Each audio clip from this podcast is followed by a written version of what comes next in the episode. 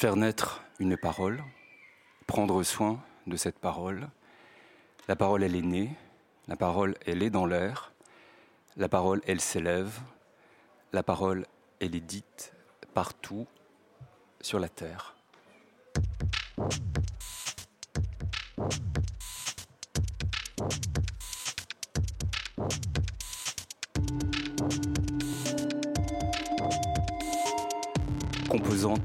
Passage, Frank Smith, Marc Parazon, une émission consacrée aux conditions d'apparition de la parole publique.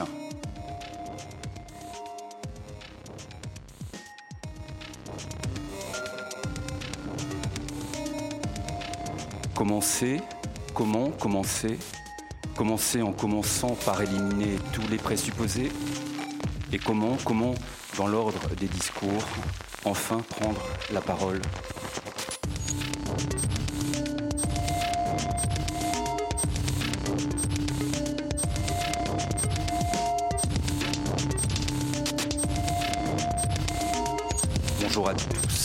Bonjour à toutes, bienvenue à la radio des ateliers Médicis que nous inaugurons aujourd'hui avec cette émission enregistrée en public aux ateliers Médicis à Clichy-sous-Bois.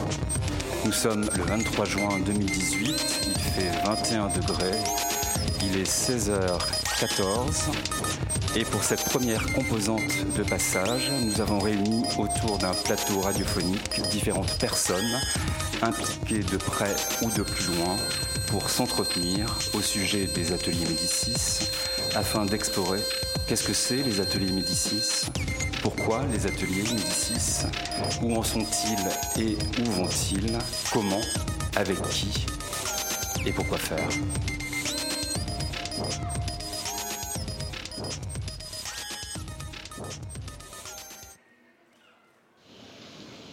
Savoir peut-être que c'est à nous, dans l'existence, d'établir cette espèce de calcul de proportion ou de sens vécu de la proportion.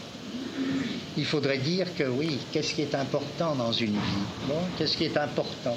Le critère de l'importance. À quoi vous avez donné de l'importance? C'est l'importance, c'est il faudrait faire presque de l'importance, l'importance, on appelle ah, ça c'est pas important, ça c'est important. Il faudrait presque en faire un critère d'existence. Euh, les gens, qu'est-ce qu'ils jugent important dans leur vie? Est-ce que ce qui est important, est-ce que c'est euh, de, parler à la radio? Est-ce que c'est euh, de faire une collection de timbres? Est-ce que c'est d'avoir une bonne santé peut-être tout ça? Est-ce que c'est Qu'est-ce que c'est une vie heureuse au sens où quelqu'un meurt en se disant après tout, j'ai fait en gros ce que je voulais? J'ai fait à peu près ce que je voulais, euh, ou ce que j'aurais souhaité. Oui, ça, c'est bien. Qu'est-ce que c'est que cette curieuse bénédiction qu'on peut se donner à soi-même et qui est le contraire d'un contentement de soi? Qu'est-ce que ça veut dire, ça, cette catégorie euh, L'important? Non, oui, d'accord, ça c'est embêtant, mais c'est pas important. Qu'est-ce que c'est ce calcul?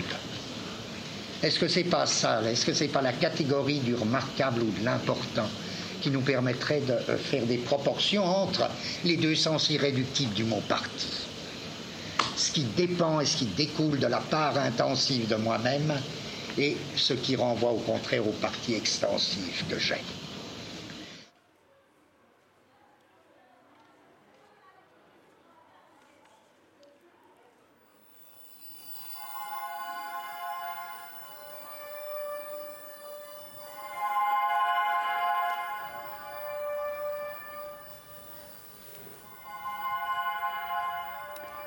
Comme déjà chanté Bob Dylan, les temps changent, j'ai construit et reconstruit sur ce qui est en attente. Aujourd'hui, nous lançons et nous construisons la radio des ateliers Médicis. Et en fait, il n'y a pas la radio des ateliers Médicis, mais il y a de la radio avec des auditeurs dedans. Un public qui assiste aux enregistrements en direct avec nous cet après-midi. Il y a des auditeurs avec de la radio.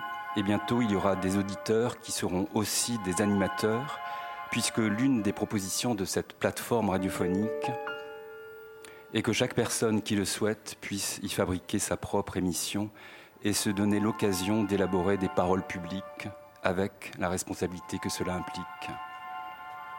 Tout naîtra de cette machine à parole, donc, avec laquelle on voudrait apprendre à lire le monde, à voir le monde, à l'expérimenter, à essayer de comprendre et de façonner la réalité de la vie ici, à Clichy-Montfermeil.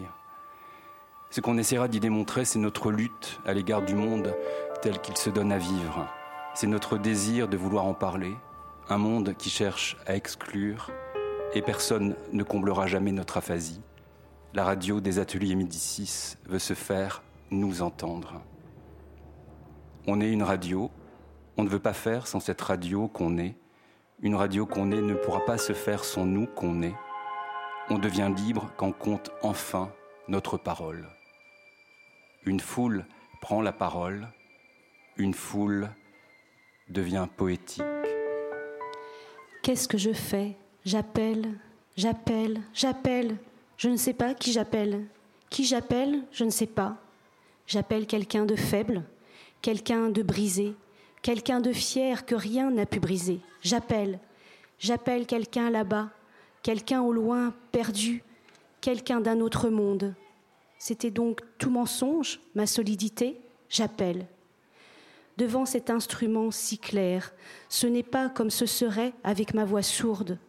Devant cet instrument chantant qui ne me juge pas, qui ne m'observe pas, perdant toute honte, j'appelle, j'appelle, j'appelle du fond de la tombe de mon enfance qui boude et se contracte encore, du fond de mon désert présent, j'appelle, j'appelle.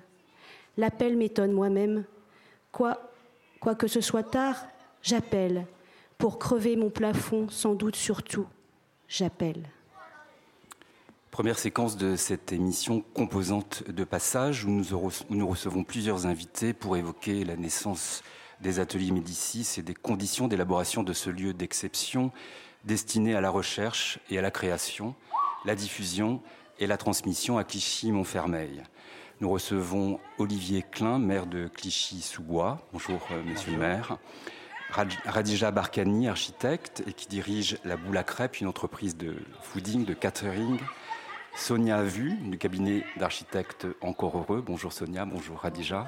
Bonjour. Et Nathalie Nguyen, que nous remercions pour cette lecture d'un texte de Henri Michaud. Nathalie, qui est habitante de Clichy, non. qui n'est pas habitante, mais qui est proche en tout cas euh, des ateliers Médicis.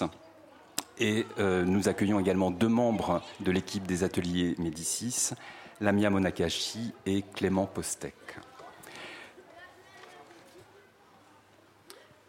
Euh, bonjour à tous. nous sommes aujourd'hui dans une grande salle où nous avons la chance de pouvoir voir à travers les, belles, les belles vitrées euh, donc la Duise. Voilà, nous avons des enfants euh, qui, euh, qui sont un peu partout et qui, qui se baladent. Et cet endroit-là, il était encore, il y a quelques semaines, enfin, vide. Quoi. Et du coup, c'est l'une des réussites déjà de, de ce lieu. la salle de spectacle donc, qui se trouve, elle est sombre. Nous avons des gradins qui sont rouges. Et euh, nous avons aussi, euh, nous, pouvons constater euh, des échafaudages, donc quelque chose qui, qui, est, qui, est assez remarquable pour une, très grande salle. donc voilà. Et nous avons la chance d'avoir ce lieu à Clichy-sous-Bois. J'ai la chance d'avoir rencontré les ateliers Médicis à travers plusieurs projets. donc d'une part de ma société, donc euh, ma boule de crêpes, où j'ai pu euh, participer à la signature des charpentes. Donc c'est là où j'ai découvert ce lieu. Donc c'est un lieu qui, a, qui est sorti euh, de terre. c'est comme ça que je l'ai conçu. Et donc à partir de ce moment-là, j'ai pu aussi, à travers un autre projet, faire mon stage avec le cabinet architecte Encore Heureux. Donc Sonia qui était mon maître de stage, qui est là aujourd'hui. Et euh, j'ai aussi euh, pu euh, constater ce lieu en tant que clichoise. Alors merci Radija pour cette description des ateliers Médicis. On vient de voir grâce à vous ce que c'est un peu que les ateliers Médicis. J'ai une première question à vous, monsieur le maire. Vous êtes maire de Clichy depuis 2011 et à l'occasion du dixième anniversaire des émeutes de 2005, Vous avez constaté que la ville a, je cite, changé de manière spectaculaire grâce à la construction de logements neufs, la démolition d'immeubles insalubres, l'installation d'un commissariat, la construction de, de nouvelles écoles, d'une piscine, mais, dites-vous, je reste très inquiet car les changements physiques ne suffiront jamais tant que le regard porté sur les villes de banlieue et leurs habitants n'aura pas changé. Alors en quoi, selon vous, Monsieur le maire, l'installation des ateliers Médicis peut participer de la fabrication d'un nouveau regard en direction du territoire. Et si nouveau regard il y a, comment le qualifier, ce nouveau regard? Bonjour, vaste, vaste question. Les, ateliers Médicis, euh, ce, projet qui date de, dans nos têtes en tout cas de 2006 à peu près, euh, c'est un projet qui, concourt euh, évidemment à, ce changement d'image et à ce changement de regard. À la limite, le changement du regard est peut-être plus important encore que, le changement d'image. En tout cas, je, le crois. Avec euh, une ambition, c'est d'avoir à Clichy-sous-Bois et à Montfermeil un lieu euh, culturel majeur qui permettra à nos territoires de, rayonner, de montrer à voir ce que une forme d'exception euh, culturel, quelque chose que personne ne pouvait envisager à cet endroit-là puisse se construire. Mais pour que ça marche, d'abord, c'est pas suffisant. Euh, vous avez repris euh, ce que j'ai pu dire en 2015, mais il faut que cette ville se change en profondeur. Le logement, les transports, la tranquillité publique, enfin les équipements publics, et, que ce changement aille en, en mouvement en permanence, qu'il n'y ait pas de retour en arrière, etc. Et parmi les changements, parce qu'ici on avait une dynamique culturelle forte, parce qu'on s'est toujours appuyé euh, sur la culture, parce que la, vie culturelle après les, émeutes de 2005 a été un des moyens de retisser des liens, de reconstruire, de montrer déjà à voir avec deux grands projets qui s'appelaient Clichy euh, euh, sans cliché, Clichy sans cliché et Clichy mot à mot, un, travail sur l'image et, la photographie, un travail sur les mots et, la littérature. Et puis d'autres projets qui avaient déjà eu lieu dans nos villes avec euh, des, écrivains en résidence à la bibliothèque municipale, au, lycée Alfred Nobel, dans nos collèges. On avait le sentiment collectivement que des artistes présents sur le territoire, non pas euh, éloignés, mais au contact direct des habitants de nos territoires, jeunes, moins jeunes, euh, pouvaient construire cette exception et permettaient aux habitants d'abord de s'épanouir, aux artistes aussi de s'épanouir, parce qu'on est dans de la résidence, donc c'est à la fois pour le territoire, en tout cas c'est comme ça que je le conçois, mais aussi évidemment pour les artistes et leur art. donc voilà, ce, lieu exceptionnel. Alors, moi j'aime la radio parce que elle ne montre pas d'image. et on l'a vu qu'Adija à, essayer de décrire un lieu, mais en même temps, euh, enfin, je ne sais pas si vous êtes comme moi, quand vous écoutez la radio, euh, aujourd'hui, la mode, c'est d'avoir aussi la vidéo, d'aller la chercher sur Internet. Mais je crois que le propre de la radio, c'est de se construire sa propre image.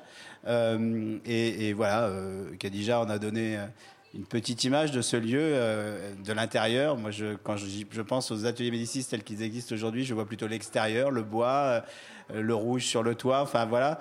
Euh, et en même temps, euh, pour ceux qui écouteront peut-être un jour cette émission, le plus important, c'est qu'ils se fassent leur image en nous écoutant. Alors, ce regard nouveau, il doit être porté par des hommes politiques euh, dont, vous êtes, certainement aussi des, journalistes qui ont la charge de répercuter cette parole, des artistes donc à l'intérieur des, des, ateliers Médicis sur ces territoires, mais aussi sans doute par les habitants eux-mêmes on a l'impression que la parole est toujours prise pour exclure ceux qui ne l'ont pas. Et c'est d'ailleurs l'un des axes de cette radio que de vouloir que chacun puisse prendre la parole. La parole n'a pas à être donnée du haut d'une autorité, mais la parole est à prendre. Et je voulais vous demander, euh, Olivier Klein, euh, quant à vous, quel est votre rapport personnel à la, parole publique, puisqu'un homme politique, par essence, c'est un homme de parole? Comment, dans l'ordre des discours dominants, politique, vous élaborez vous-même, vous construisez vous-même votre propre parole? D'abord, euh, je ne me considère pas tout à fait comme un homme politique. Je suis un homme qui fait de la politique euh, et, qui essaye d'en faire en, effectivement en écoutant, euh, en essayant d'être, c'est jamais parfait, mais le plus à l'écoute de sa population pour essayer de, changer sa pratique. Hier soir, j'étais encore en réunion publique après une période qu'on a appelée à Clichy la grande consultation. Alors ça peut paraître un peu pompeux, mais l'objectif c'était vraiment ça, d'écouter la parole des habitants de Clichy-sous-Bois, de la retranscrire, et puis euh, ensuite, en continuant les échanges avec les, habitants, à, modifier nos pratiques, à les aménager. Euh. Donc moi, je, je, construis pas ma parole. Je ne crois pas que ce soit le, mot qui convient. Je, pense que j'essaye de, de, la réfléchir, de la modifier, de, voir aussi les erreurs qu'on peut faire, et puis euh, et surtout euh, de ne pas être dans le préconçu. Enfin, euh, les hommes politiques, si on en est un, on a tous plein d'idées pour les autres.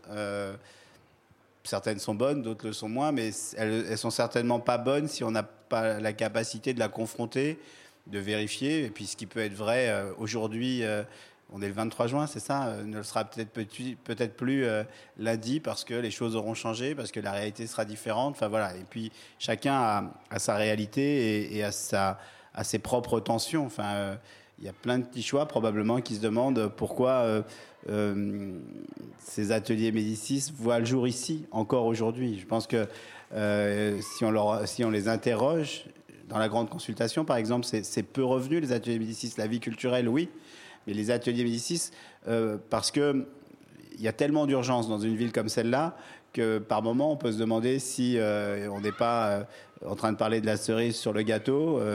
moi, j'espère qu'on parle du gâteau lui-même, mais voilà, tout ça, tout ça est très complexe. Donc la parole publique ou la parole politique, elle, se construit, en tout cas, j'espère, le plus possible au contact des habitants. Alors avant de vous libérer, quel est votre vœu le, le plus intime, le plus fort à cet endroit des ateliers Médicis pour vous, Olivier Klein? Mon, vœu, c'est qu'on réussisse le pari du départ, c'est-à-dire d'avoir des ateliers qui soient extrêmement liés avec la population de Clichy-Montfermeil, que ce lieu soit non pas un ovni ou un objet architectural, mais vraiment un lieu qui, fasse sens pour chaque Clichois, ou une grande partie d'entre eux, jeunes, moins jeunes, euh, et, qui en même temps permettent à des artistes de s'épanouir dans leur art. Et on me dit souvent que c'est difficile, presque impossible, de réussir à la fois l'ancrage territorial, euh, et, avoir ici des artistes en résidence qui travaillent euh, leur art et réussissent à s'épanouir dans leur art. Donc moi, je fais le vœu qu'on arrive à réussir ce pari et que dans quelques années, avec le tramway, avec le métro, on, Clichy soit pas qu'une ville euh, de départ, mais aussi une ville de destination, et que les ateliers Médicis, parmi d'autres événements, donnent envie de venir à Clichy-sous-Bois et à Montfermeil. Soit moteur. Voilà. Merci beaucoup de votre participation. Euh, Lamia Monakashi, euh, tu as suivi, on se tutoie, euh, depuis le départ, l'évolution de, ce projet des ateliers Médicis. Qu'est-ce que tu as vu au départ et qu'est-ce que, voilà, on est au mois d'inauguration de ces ateliers, qu'est-ce que tu vois à, l'arrivée? Quelles étaient un peu les, transitions auxquelles tu as pu assister? Déjà, avant que Monsieur le maire soit complètement parti, je voulais dire que le, travail avec les habitants, la relation euh, au, territoire euh, se fait. Et je suis particulièrement émue aujourd'hui de voir euh, qu'une radio prend place ici avec autour de la table une habitante de la ville de Montfermeil, une habitante de la ville de Clichy-sous-Bois, une architecte, monsieur le maire qui est parti, un habitant aussi de la ville de Clichy, et là, je me dis qu'on est au cœur de la construction, hein, avec la présence en plus d'un architecte. Nous sommes dans un nouveau lieu. Et du coup, j'ai vraiment euh, le sentiment euh, que l'enjeu de la relation au territoire euh, se fait qu'on est en train, là, justement, de fabriquer ensemble quelque chose avec des artistes qui sont présents, là, ici, autour du plateau, autour de nous. Et en même temps en relation avec, euh, avec chacun d'entre vous. Et je trouve ça assez émouvant puisque c'est vraiment euh, le résultat aussi du rêve un peu fou de deux mères qui est né euh, vers, on peut dire 2006, mais plutôt 2009. voilà, et du coup, là, les choses se concrétisent vraiment. Alors, le bâtiment éphémère des ateliers Médicis a été construit par un collectif d'architectes qui s'intitule Encore heureux. Encore heureux a été fondé par euh, Julien Chopin et Nicolas Delon en 2001. Et Encore heureux revendique une pratique euh, généraliste pour concevoir des bâtiments, des installations, des jeux, des expositions. Euh, Sonia Vu, vous êtes architecte vous-même, vous avez notamment collaboré avec Patrick Bouchin, vous avez participé à la réalisation du Centre national de l'histoire et de l'immigration en 2006. Et dans la note d'intention des actions menées par Encore Heureux, il est dit Nous imaginons notre mission de concepteur comme celle d'un guide de haute montagne qui, par les chemins escarpés de, la réalité, se doit d'accompagner ses désirs à bon port. Alors, première question à vous en tant qu'architecte. Comment, en ce, qui, vous concerne, vous êtes parvenu à modéliser et à rendre possible les désirs qui émanait de la part des commanditaires pour ce projet d'atelier de Médicis? Donc nous, en fait, on a, eu un, gagné un concours en 2016 dont la commande était de construire un bâtiment éphémère pour 8 ans, lieu de préfiguration du futur grand équipement culturel qui devrait euh, arriver en 2024 avec la gare du Grand Paris Express. Donc nous, on s'est posé la question, qu'est-ce qu'un bâtiment éphémère pour 8 ans? Parce que c'est long. Euh, qu'est-ce qu'un bâtiment démontable? Alors des questions écologiques, comment on peut construire euh, comme ça. Qu'est-ce qu'un bâtiment de préfiguration? Ça veut dire on part euh, d'une équipe pour aller vers un autre bâtiment. Donc quelle taille lui donner? Comment faire un lieu qui soit modulable, que les gens puissent transformer, s'approprier et pendant huit ans créer leur programme, faire avancer leurs désirs, leur projet pour après donner un lieu qui soit euh, plus grand, de plus grande envergure. Mais voilà, je pense qu'on a. Qui est prévu en 2024, je voilà, C'est ça, 2024. Et donc, on s'est dit, on a envie d'un bâtiment qui. Donc, ce bâtiment fait 1000 mètres carrés. Euh, on lui a offert une terrasse sur le toit, sous une bâche de chapiteaux rouges, euh, voilà, qui rappelle le spectacle, un lieu assez euh, intime et chaleureux, euh, un, accueil avec euh, du mobilier en bois, une petite mezzanine, voilà, qui sont des espaces qui sont pas de l'échelle domestique, mais un petit peu. En même temps, il y a une salle de spectacle qui peut accueillir 300 personnes, un gradin avec 80 places. mais c'est une salle de spectacle qui, contrairement à, à celle qu'on a l'habitude de voir, sont entièrement noires, qui possède deux grandes fenêtres qui donnent sur la Duisse. Donc, comme l'a dit Radija, on les a ouvertes et là, on est euh, à moitié dedans, à moitié dehors. Euh, voilà, je pense que c'était notre objectif. Et puis, on l'a aussi. Euh, l'appel du concours était une conception-réalisation, ce qui est un peu particulier parce qu'on devait être associé dès le départ à un constructeur. Et nous, on a fait le choix de le faire avec un charpentier qui s'appelle Cruard Charpente. Et déjà parce qu'on aime construire en bois, Ensuite, ça répondait à cette question de démontabilité, mais c'est aussi euh, la ville de Clichy, euh, c'est une ville qui est souvent en travaux. Voilà, il y a les travaux du tram, il va y avoir les travaux euh, du métro. c'est très très bien. Il y a plein de choses qui se construisent, mais voilà, les habitants sont tout le temps soumis. Et pour venir ici depuis deux ans, on le voit. Donc construire en bois, c'est un chantier qui est sans nuisance sonore, qui est un chantier propre, un chantier rapide. Euh, voilà. Et puis c'est aussi une matière qui se transforme très bien, car plutôt que de le penser éphémère, on l'a pensé transformable. Alors Radija, vous avez euh, suivi ce projet euh, au long cours, toutes, toutes les phases de, construction de, ce projet. Qu'est-ce que vous avez vu? Et de plus en plus vu, si j'ose dire, à, l'intérieur de ce paysage en pleine mutation alors, euh, donc, qu'est-ce qui vous a frappé en fait Moi, ce qui m'a frappé en fait, c'était euh, plutôt voir euh, la, rapidité, pardon, donc du changement. En fait, on, passe par exemple d'une d'une entrée où il y a complète, enfin il y a, y a, encore rien en fait, et même pas, on va dire, la peinture sur les murs. Au bout d'une semaine, on constate du changement, on voit ça prend place et moi, la première chose qui m'a frappée, c'est euh, les ateliers Médicis en lui-même. C'est-à-dire que je passe par là, je suis clichoise depuis 20 ans, et euh, j'ai découvert ce bâtiment comme s'il sortait de terre, comme je vous ai un peu expliqué tout à l'heure. Et en fait, ce genre de, sentiment, je l'ai ressenti aussi à travers la construction à l'intérieur. C'est-à-dire qu'à chaque fois que je venais, j'avais l'impression de redécouvrir le bâtiment jusqu'à son, point final ou euh, sa livraison. Sa livraison, voilà. Et euh, du coup là, j'ai été vraiment surprise du résultat parce que c'était des étapes en étapes et euh, ça a évolué vraiment très rapidement. Alors d'ailleurs, une des particularités, je crois, Sonia, vous confirmerez ou pas, de ce bâtiment, c'est qu'il n'a pas de fondation. Si, il, en a, quand même des petites fondations. Des petites fondations. Et c'est une particularité, je pense. Oui, il a juste les fondations et son sol en béton. Tout le reste est en bois. Sa cage d'ascenseur est en bois. Sa cage d'escalier est en bois, ce qui n'est pas forcément très courant encore. Ça, je pense que ça va le devenir, en tout cas, on le souhaite. D'accord. Et alors justement, sur cette question de, limitation des, fondations, euh, je voulais euh, te demander, Radija, comment, euh, comment se construit, selon toi, un discours autour de ce lieu parmi les habitants. Euh, Est-ce que c'est un discours qui est à l'intérieur des, terres d'où ce lieu a, émergé? Comment les gens s'emparent euh, avec leurs mots et leur langage de, ce lieu? Qu'est-ce qu'ils en disent? Comment ils le voient?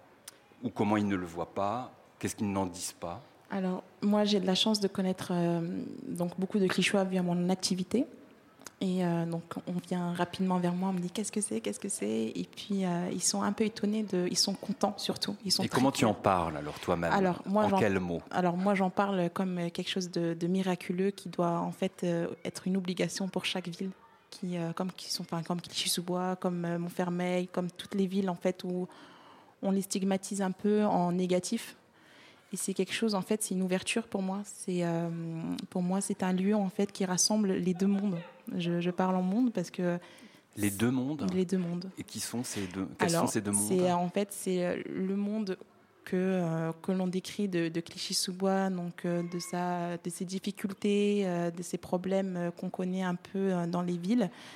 Et l'autre monde, en fait, c'est ceux qui parlent de nous et qui nous voient à travers soit la télé, soit à travers des discours, soit à travers des enfin, la politique. Et en fait, ce monde-là, euh, c'est un monde où ils viennent se rassembler ici, où il y a un échange. J'ai pu constater, moi, des personnes qui viennent de Paris. Ça, waouh! Enfin, voilà, c'est quelque chose que c'est pour moi, c'est une, une, fierté qu'on puisse venir de Paris à Clichy-sous-Bois pour une exposition. Enfin, c'est le rêve, quoi. Euh, S'il y a 20 ans ou il y a 10 ans, on m'aurait dit ça, j'aurais pas cru. donc euh, là, c'est réalisable et c'est un pari, comme a parlé de Lamia, donc euh, Lamia disait tout à l'heure. Donc c'est un pari qui est en train de se construire et qui est en train d'être gagné parce que ce mélange, il, est présent et on le vit, enfin on l'a vécu dès l'ouverture. Alors tu as eu une jolie image quand on a préparé, on n'a pas passé des semaines à préparer cette émission, mais tout de même, euh, tu as parlé de lueur. Oui, exactement. C'est une lueur d'espoir pour moi. C'est-à-dire que c'était la touche pour moi qui manquait à Clichy il y a eu plein, de changements, mais ça, c'était la touche qui était euh, vraiment principale et essentielle à un, épanouissement ou à ce que je me dis pour la première fois de ma vie, euh, je reste ici, en fait. Je n'ai pas envie de partir. C'est-à-dire que déjà que je voulais pas partir, mais là, c'est ancré, quoi. Et je veux que plusieurs personnes puissent avoir le même avis. Alors, euh, on a une autre témoin euh, en la personne de, Nathalie Nguyen, euh, qui a également suivi toutes les mutations de, ce chantier. Quelle est votre réaction à, ces différentes paroles qu'on vient d'entendre, celle de, Lamia, celle de Sonia et celle de Radija? Eh je, rejoindrai effectivement ce qu'elles ont dit. Il y a des mots qui sont ressortis. Lamia a utilisé le mot émotion. C'est ce que j'utilisais tout à l'heure euh, sur chaque atelier où j'ai eu la chance de participer avec euh, différents euh, artistes à, résidence. L'émotion a été très très forte. je rejoindrai ce que dit Radija aussi sur la lueur. moi, l'image, c'est on est dans un tunnel et là, la, la lumière est, et là, on arrive au bout. Et c'est vrai que de, les ateliers Médicis, euh, c'est pour nous une chance, un bonheur, c'est quelque chose d'exceptionnel. Je crois qu'il n'y a, pas de mots, pourtant la langue française a beaucoup, beaucoup de mots, mais là, je n'en trouve pas. Mais euh, pour rejoindre aussi ce que disait euh, monsieur le, maire de Clichy-sous-Bois, euh, la, ville euh, de Clichy-sous-Bois et Montfermeil, puisque euh, après, à l'issue de, cette, aventure sur ce, lieu éphémère, il y aura un lieu qui là restera véritablement et sera fixe et ne partira pas. C'est ce qui vraiment cette belle image où là les gens viendront. C'est pas, ce sera plus un, lieu de départ, mais un lieu où les gens viendront. Et effectivement, les Parisiens viennent chez nous et ça c'est quelque chose d'assez exceptionnel pour nous. Alors une dernière question pour euh, fermer cette première table ronde à, Sonia Vu, euh, qui est donc euh, une des architectes qui a commis ce, lieu, si on peut dire. comment vous percevez justement vos intentions de départ? Il y a un commanditaire qui fait voilà qui formule une intention de projet. Vous vous le réalisez, et puis là vous vous êtes confronté à des témoignages qui sont plutôt positifs. une parole s'élève dans l'air et Comment vous, vous la traduisez Comment vous la comprenez Comment vous faites avec cette parole? Vous voulez dire au moment du, de la demande? Et par rapport à ce, qui, euh, ce dont on vient d'entendre, euh, ces différents témoignages? Ben, En fait, euh, dans votre introduction sonore, on entendait de qu'est-ce qui est important? Qu'est-ce qui oui, c'est la parole de Gilles Deleuze, c'est extrait d'un cours de, du philosophe Gilles Deleuze. Et comment Et moi, je me suis dit qu'on se dit qu'est-ce qui est important dans un bâtiment? Qu'est-ce qui fait qu'un bâtiment est heureux? Je pense qu'on se dit un bâtiment euh, habité. Euh, voilà, et c'est vrai que tout le long du projet, on essaye de garder le cap euh, à travers les aléas économiques, les aléas techniques, réglementaires, voilà. Mais on garde de se dire qu'est-ce qui est important. Et, et c'est vrai, moi aussi, je rejoins Lamia. Pour nous, c'est très émouvant parce qu'on a livré le projet. Un jour après, L'équipe de l'EPCC des ateliers Médicis était dans les bureaux en une journée et travaillait à l'intérieur. Donc à la fois on est un peu dépossédé mais en même temps on est très heureux. Et puis jour d'ouverture, on arrive et là euh, il y a plein d'enfants qui courent dans les escaliers, euh, il y a des familles devant qui restent jusqu'à la fermeture. Euh, voilà donc ça pour ben voilà nous le plus important c'est un bâtiment qui vit par les gens qui y travaillent, qui le font et les gens qui le traversent. Alors merci euh, à Lamia, merci à Olivier Klein euh, qui s'est éclipsé, merci à Nathalie, à Radija et à Sonia pour cette première table ronde. Tout de suite, une petite pause sonore proposée par euh, Frédéric Noziciel, qui est un artiste associé aux ateliers Médicis. Frédéric est artiste visuel. Il réalise des photos, des films, des performances. Depuis 2011, il déploie son travail entre les ghettos noirs de Baltimore aux États-Unis et la périphérie parisienne. Et en collaboration avec Dell Black Art, il interroge la langue, la transcommunauté, la traversée des lignes de partage. Son projet actuel Marching Band est un film documentant la création d'une fanfare déambulatoire entre Baltimore et Paris et Clichy et Montfermeil comme possible endroit de confiance. Integration of the culture of a of a different native tongue speaking its own um, and interpreted and and it's it's all interpretation at some point when c'est de l'intégration. C'est même pas du multiculturalisme. C'est chacun dans sa langue natale. Building something? Yeah it's like a chorus building a song a chorus building a song of native tongue. Qui construit une chanson de langue natale. Dou, dou, dou. Azul, azul, azul. Salam. Azul. Salam. Azul. Salam. Palga magique, palga magique, palga magique. Vanakkam. Palga magique. Vanakkam. Jaram. Perché? Fratello. Canzone. Ai buon. Canzone. Ai buon. Canzone. Ai buon. Ma fa c'est-à-dire? Ma fa c'est-à-dire? Trei. Trei. Trei. Trei. Trei. Trei. Trei. Trei. Cal. Trei. Cal. Trei. Eh. Cal. Trei. Berarti ya. Cal. Berarti. Jarang. Jarang. Jarang. Jarang. Jarang. Jarang. Berarti ya. Jarang. Eh. Mana kan? Parle magique, parle magique, parle magique. Salam. Azul, azul, azul. Dou. Azul. Dou. Azul. Dou. Azul. Dou. Azul. Dou. Azul. Dou. Azul. La base. La base. La terra. La base. La terra. La base. Canzone. La terra. Canzone. La terra. Canzone. La base. Canzone. Ai buon. Cal. Perché? Trei. Ai buon. Canzone. ¿Cómo estás? Vanakam, cuvânt, prietene, vízű, flore, mi a faszban, Diaroma, Magyarország, menj az anyát.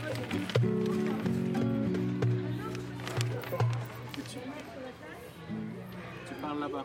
Ah, ouais. Doucement. ¿Cómo estás? Vanakam, cuvânt, prietene, vízű, flore, mi a faszban.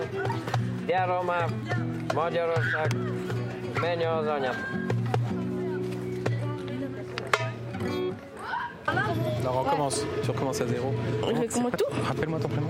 Ornella Ornella. Alors c'est Ornella qui va nous dire un truc. Ouais, c'est moi. C'est pour la radio Médicis.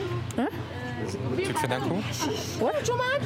Mogono juguru juguru mapagara okoro negere la gara juguru vingere juguru la gara kokoro juguru vagara. Juguru kagara togoro zagoro juguru jagara bigir agara segere vagaro. Dam. Bam. C'est le javanais. C'est du javanais C'est le javanais, mais j'ai parlé trop vite. C'est incroyable. Tu le refais je viens de... Ouais. Restez là. Alors, restez. Bogono juguru juguru mapere okoro negere la gara. Juguru vingere juguru la gara kokoro juguru vagara. Jagara bigir agara segere vugro jagara kagara comment ça va Mais tu le connais par cœur ou tu es capable de dire n'importe quoi en javanais comme ça très Ouais. vite? Ah ouais? Donc par exemple, vas-y. Le du quoi Nous sommes aujourd'hui aux ateliers Médicis. Sogoro oh, oh, Algérie quoi Atelier Médicis. Sogoro agara tegere ok. Et nous sommes sur la radio Médicis. De Frank Smith. De quoi Frank Smith. Franck Smith. De fr- de Migis. Donc là, c'est la fin. euh, أوكي تردي لي غرو امشيش اشيش امشيش اشيش اشيش اشيش اشيش طموع توا طموع توا طاجين اخجون أهلا أهلا شناب أهلا شناب أهلا اخجون شناب ايبون ايبون دو مشمش دو مشمش دو دو دو بانتوف ميرك saudade. Bom dia cotone sigele trisco Ashish.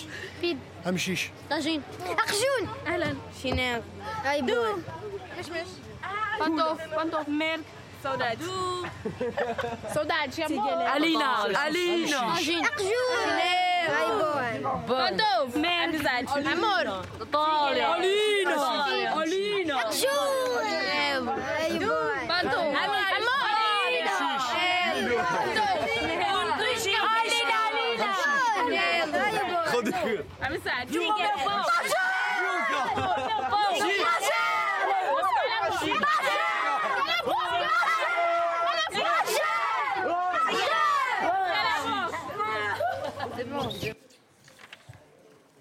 Deuxième euh, table ronde euh, où j'accueille euh, toujours Nathalie Nguyen. Et puis vient de nous retrouver à cette table Bintou Dembélé, qui est euh, chorégraphe, danseuse. Et puis Naofel Kerwan, qui est un membre euh, de l'association Assez le Feu. Et nous avons toujours Clément Postet qui représente dignement les ateliers Médicis. Une petite écoute?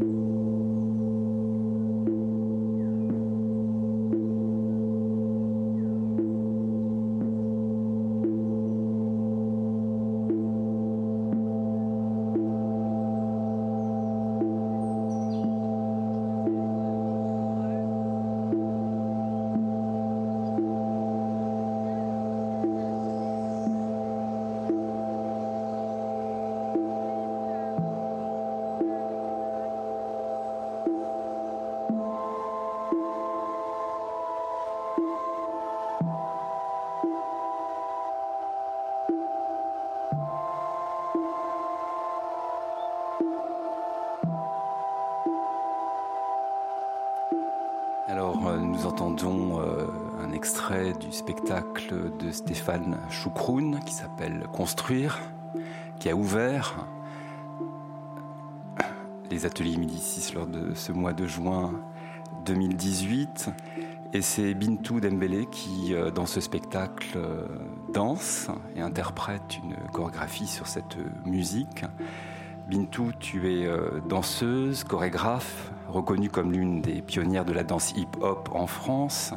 Et après avoir dansé plus de 30 ans dans le monde hip-hop, tu as créé ta propre compagnie de danse qui s'intitule Rualité. Et ton travail notamment porte sur la mémoire du corps à travers le prisme de l'histoire coloniale et post-coloniale. Tu as donc été actrice dans ce spectacle d'ouverture euh, des ateliers Médicis Construire, mis en scène par Stéphane Choukroun. Et l'une des particularités finalement de ce spectacle, c'est que chacun des interprètes, chacun des acteurs était le porteur de sa propre parole, de son propre récit de vie. Et je voulais savoir comment s'était passée cette construction, comment porter sa propre histoire et la porter en direction d'un public. Bonjour. Alors cette construction est d'abord passée par un déplacement, un dérèglement de ses habitudes. Comment j'ai euh, désappris. Euh, J'avais jamais euh, parlé sur le plateau. Voilà, ça c'était le premier déplacement. J'estimais que le mouvement se suffisait en, lui-même et que la parole c'était pour voilà pour d'autres et je me sentais pas à cet endroit-là sur le plateau. Donc avec confiance, euh, j'ai accepté que Stéphane euh, me permette de me déplacer à cet endroit-là. Et c'était intéressant de pouvoir le faire ici, à Clichy-sous-Bois, et notamment euh, pendant notre arrivée ici aux ateliers. Donc euh, voilà, je pense que c'était une prise de risque et, euh, que c'était euh, bienvenu parce que tout le monde était en déplacement, tout le monde était en, fragilité. Je crois qu'il y a aussi ça, il y a de la fragilité, c'est-à-dire qu'on se déplace, on ne sait pas où on atterrit, on ne sait pas comment on va atterrir et, comment ça va être perçu. Donc il y avait l'idée d'accepter ces fragilités. Je pense qu'on a tous été traversés par ça. Et de là la, charge émotionnelle qui en ressort du spectacle. Et alors, comment se passe cette traduction du- de, faire parler un corps et de faire parler un corps avec des mots. Comment euh, cette corrélation ou absence de corrélation se, se passe pour toi, puisque c'était euh, quelque chose de, nouveau? Comment on construit une parole, un discours depuis son corps finalement?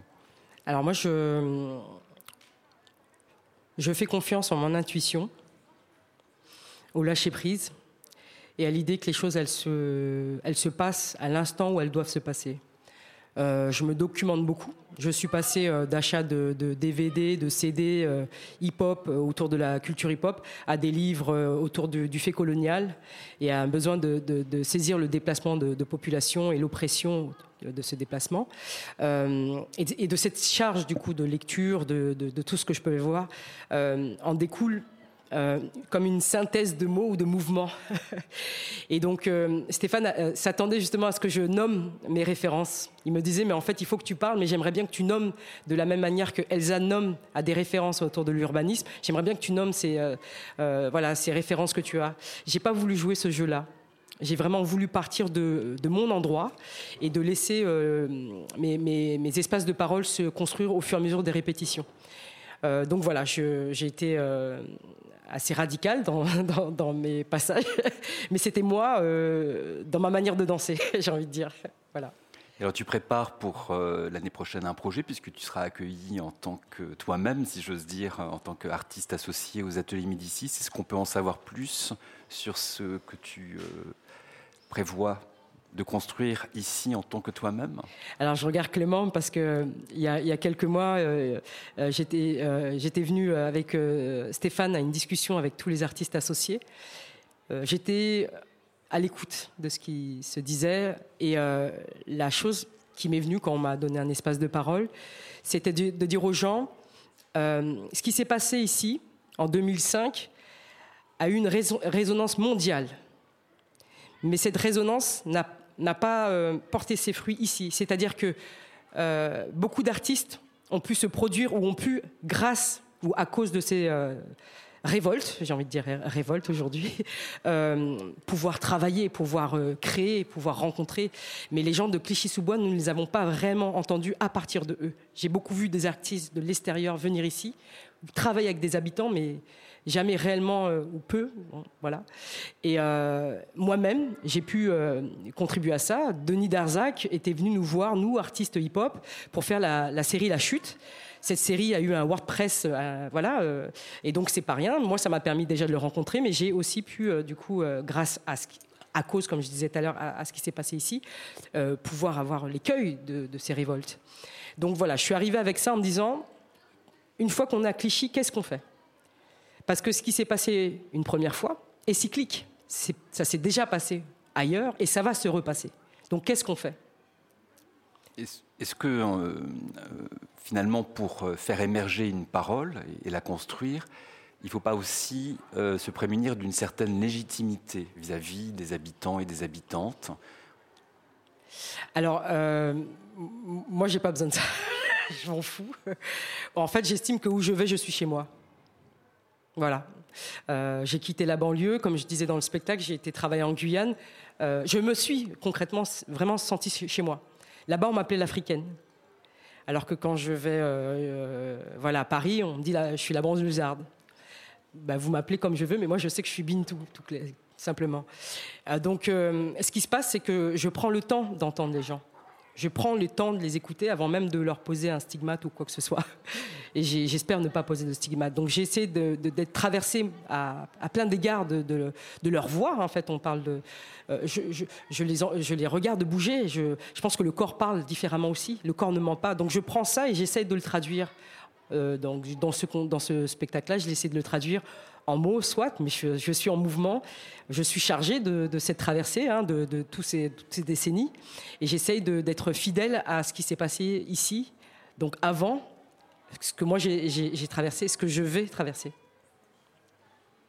Porte des masques de clown et éloigne-toi de tout maître ou modèle, et ne te perds pas dans la conjugalité, et ne règle pas, et ne reconnais rien, et ne juge plus et, ne donne plus pas de leçons, n'énonce pas et ne dicte pas et ne parle jamais à la place d'un autre ou au nom d'un autre, à l'intention d'un autre et pour un autre, et ne te réclame d'aucune conformité.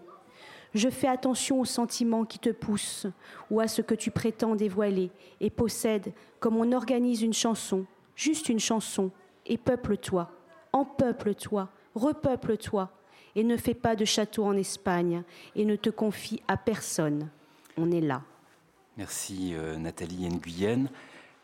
Naufel Kerwan, vous vous êtes vu confier à l'intérieur de l'association que vous portez, Assez le Feu, une mission afin d'élaborer un rapport comprenant des propositions sur les moyens à mettre en œuvre dans la durée pour faire entendre et faire respecter la parole des habitants des quartiers populaires.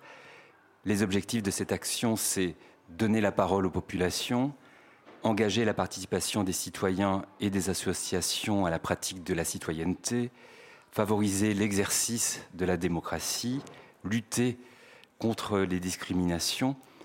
Alors comment pensez-vous, vous en tant que membre porteur de Assez le Feu, comment pensez-vous les interactions possibles entre le projet des ateliers Médicis et le projet de votre effort à faire entendre la parole citoyenne.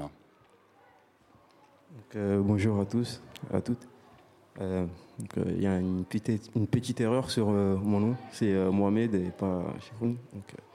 mais pour répondre à votre question, c'est que nous on estime qu'à partir du moment où il y a des artistes qui viennent à la rencontre de la population, à partir du moment qu'il y a ce brassage, à partir du moment où les artistes ils viennent et prennent le temps d'écouter et de travailler les clichois, bah ça, ça ira dans ce sens-là.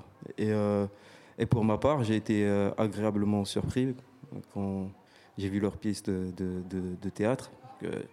Euh, je n'avais fait ni réservation, ni rien, mais je suis passé par là. À ce moment-là, on m'a parlé de la pièce et je me suis dit, bon, ça se passe aussi comme ça, on est chez nous, donc on y va, on essaye d'aller voir. Et donc, du coup, le fait de voir cette représentation, bah, ça va exactement dans, ce sens-là, puisque j'ai vu des clichois, euh, pour beaucoup que je croisais, pour beaucoup que je connaissais bien, que j'avais l'habitude de, discuter, et d'autres pas. Et euh, le fait de les voir raconter leur histoire de Clichy en travaillant avec quelqu'un de l'extérieur, bah, c'est un peu une manière pour eux de raconter, euh, de leur apprendre, de transmettre cette histoire à, cette personne venue de l'extérieur, en espérant que, bah, en fait, elle, sera un relais justement à l'extérieur pour euh, tous ces habitants-là.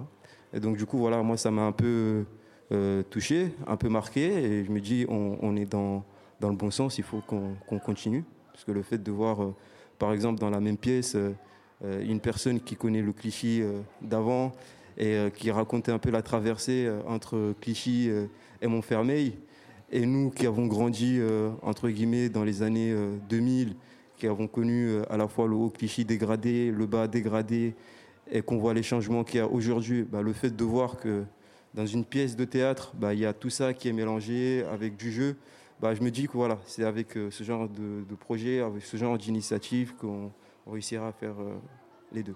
Alors c'est un peu ce que vous tentez de, réaliser au sein d'Assez le Feu, c'est de faire porter la parole des individus de manière collective et citoyenne. Je voulais vous demander comment vous, vous vivez la différence entre la parole de quelqu'un, un individu, une singularité, seul, un jeu, et puis comment faire, euh, comment faire parler un nous plus collectif, comment on passe de jeu à nous finalement, à nous ah. citoyens? Ben, en fait, euh, on passe euh, du jeu à nous à partir du moment qu'on est touché par les mêmes difficultés et par les mêmes problématiques. Donc du coup, bah, en fait, là, ça devient plus du jeu, mais ça vient du nous. En fait, la réalité, c'est ça. C'est que à partir du moment où je prends, par exemple, quelques indicateurs et que j'essaie de les faire parler, je me rends compte qu'en fait, c'est des indicateurs qui font appel plus au nous plutôt qu'au jeu. Et enfin, et ici, on est à Clichy et souvent les indicateurs qu'on va prendre, c'est des indicateurs, par exemple, à propos de la jeunesse de la population, la délinquance, euh, le chômage. Bah, quand je regarde tous ces indicateurs, ils traduisent des mots en fait. Et ces mots-là, bah, ça ne touche pas seulement nous, Clichois, mais ça touche euh, une grande partie euh, de la banlieue. Et justement, c'est de là que le nous prend tout son sens parce que on, a conscience collectivement de vouloir justement obtenir quelque chose par le nous et non pas par euh, le jeu. Mintou, une réaction par rapport à ce qu'on vient d'entendre sur un nous euh, collectif qui n'a pas à finalement écraser les jeux qu'il rassemble? Un corps, euh, tu le disais tout à l'heure, est envahi aussi des jeux qu'il traverse. Et comment se passe le paradoxe de faire naître un nous à l'intérieur d'un corps? Bah, C'est euh, essayer de le faire résonner avec euh, nos strates. Comment nos parents, grands-parents, voisins, voisines, d'horizons différents, ont tenté ou tentent, ou à, travers même le manque, parce que dans le spectacle, je dis bien que j'ai pas eu la langue sans rentrer dans les détails, et que c'est à travers ce manque que je, me suis déplacée et que j'ai été vers une culture états-unienne qui m'a qui m'a contaminé. Et, euh, et, finalement, comment je l'ai traduit à partir de ma, traversée, euh, ma réalité dans le 91. Euh, et donc, c'est une traversée collective. C'était un crew, c'était une famille, une famille. Et que finalement, j'ai dû m'émanciper pour faire exister le jeu.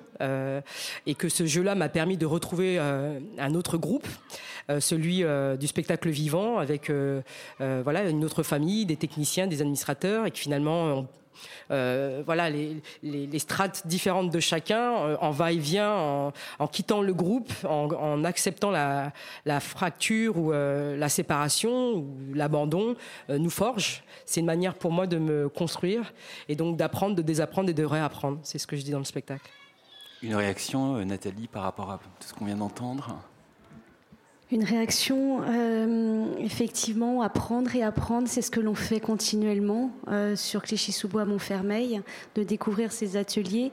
On apprend de nouvelles choses, on rencontre de nouveaux artistes, des gens qu'on n'avait pas l'habitude de voir. Euh, bah, dans les banlieues. Et pour revenir sur le, spectacle qui a eu lieu lors de la, la, première la première soirée, moi, pendant longtemps, je me suis demandé qui j'étais et surtout où était ma place. Alors, c'est d'autant plus compliqué que je suis métisse, donc c'est pas toujours simple. Mais finalement, la recherche n'était pas au bon endroit et la réponse, euh, une réponse, enfin, je l'ai eue lors de ce spectacle. Euh, être euh, banlieusard, c'était pas si simple que ça.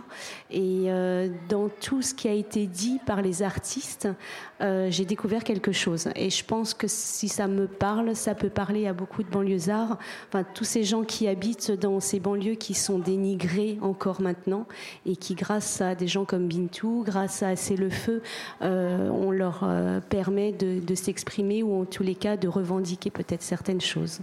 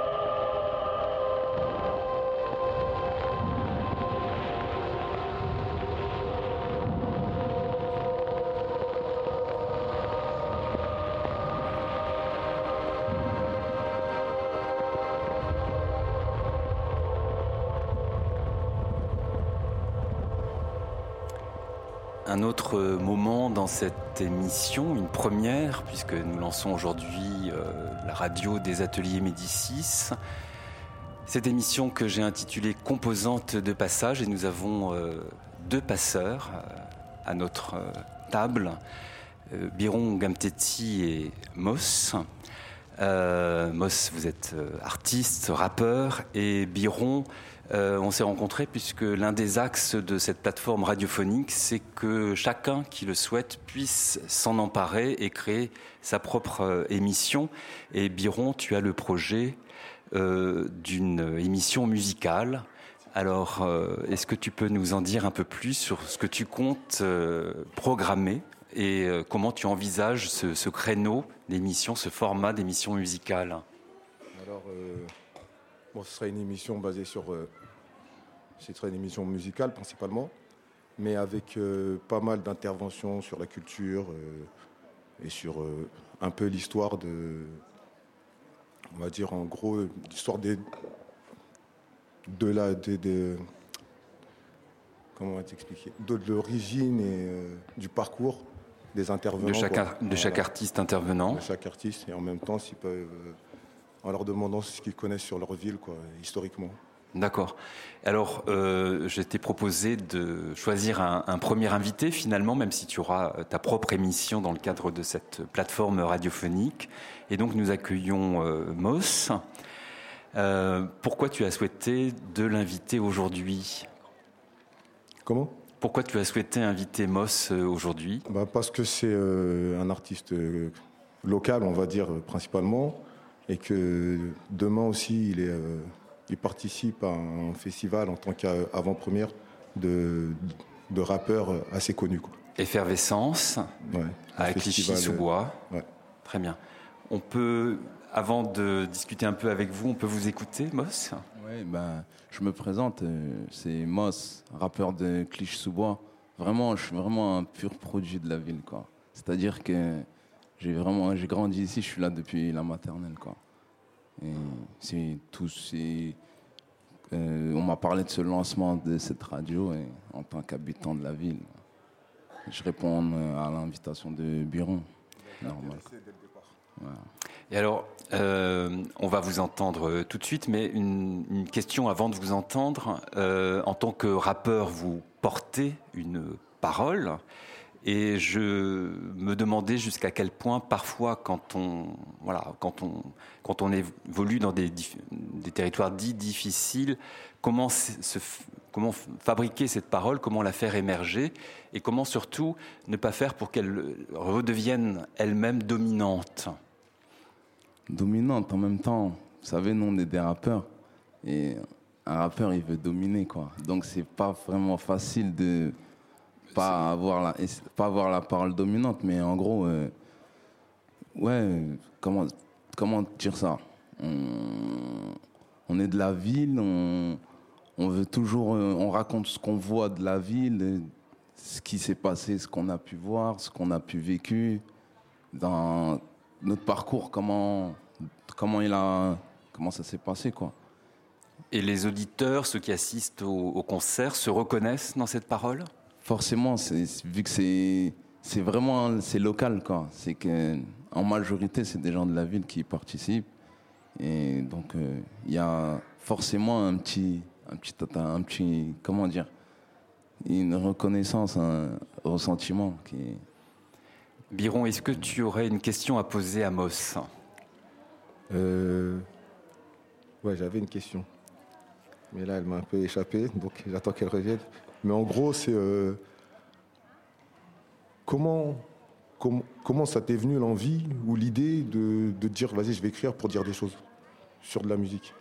Ça t'est venu comme ça? T'en as toujours rêvé? Ou c'est par rapport à une situation, par rapport au fait que as l'impression que personne ne parle de ce que, ce que, tu vis et ce que tes pas tout, différentes personnes vivent réellement? Ou c'est juste euh, au début c'était comme ça un délire?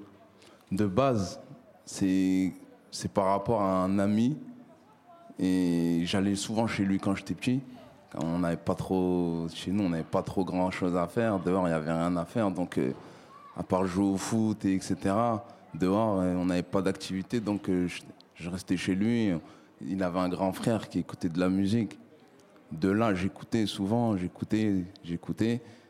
Et au fil du temps, avec ce que j'ai vécu dans ma vie et tout, et comme je suis pas trop, comme vous pouvez le constater, je suis pas trop bavard, je, je suis pas trop bavard, etc.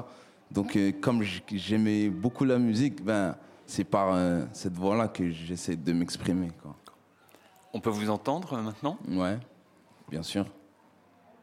On va vous mettre un petit morceau. Moss. beats. C'est Moss. G Rock Legion. Pur produit de cliché sous bois. Zéro place, zéro track dans ma forêt exposée position.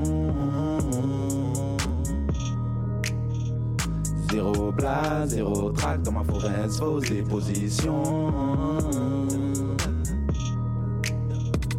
Zéro blas, zéro track dans ma forêt, fausse des positions.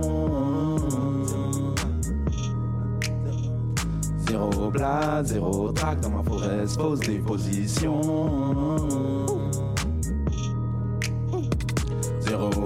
Zéro drague dans ma forêt, fausse déposition. Moi et mes gars, infréquentables, on a trop souvent de mauvaises intentions. Dis à tes gars de fuir les lieux, on construit jamais d'inclinaison. Petit frère, reste à l'école, ça évitera qu'on casse la porte de tes darons. De tes darons. Petit frère, reste à l'école, ça évitera qu'on casse la porte de tes darons. J'ai la Trixer, les keufs dans mon doser. Ils m'ont vu viscère, client qui sort du blockster. Une peine à faire. J'cogite sa mère, la cavale, j'me réinsère. La tôle, ça pue sa mère. J'ai la Trixer, les keufs dans mon doser. Ils m'ont vu viscère, client qui sort du blockster. Une peine à faire. J'cogite sa mère, la cavale, j'me réinsère. La tôle, ça pue sa mère. La guerre, c'est jusqu'au finish. Dans 30 piges, en train de filoche. Ma progéniture défoncera tes mioches qui porteront plainte. Mon fiston en calèche. Lèche, lèche. Petit frère dans la vie, non, ne fais jamais de lèche, lèche, lèche. Même si parfois dans la ville, tu te balades zéro en poche, t'es dans la dèche. Dans la dèche, dans la T'es dans la dèche. Serais-je le boss à la place du calife? Comme Sundiata, on prend tout le ralice. Je partage le tout avec mes potos. Coucher tard, dormir au studio. Gatam, smoke and popo. En haut arrière sur la Leia Ronto. Gatam, smoke and popo. En haut arrière sur la Leia Ronto, yeah. Je servir tout le monde, même le maire à juin. La grave me sert de tremplin. Elle me sert de trampoline. J'en fais tremper ta voisine, ta cousine, ta tantine. Faut payer la tantine, la cantine, les cantines. C'est qu'on sont que à la fin de la queue font des castines. La qu'on s'en fume, écoutant qui baratine. Sais-tu d'où provient ta mélanine? Pour toi, ce sera Binta, toi, tu gagnes mélanine. C'est Moss, dit Doug.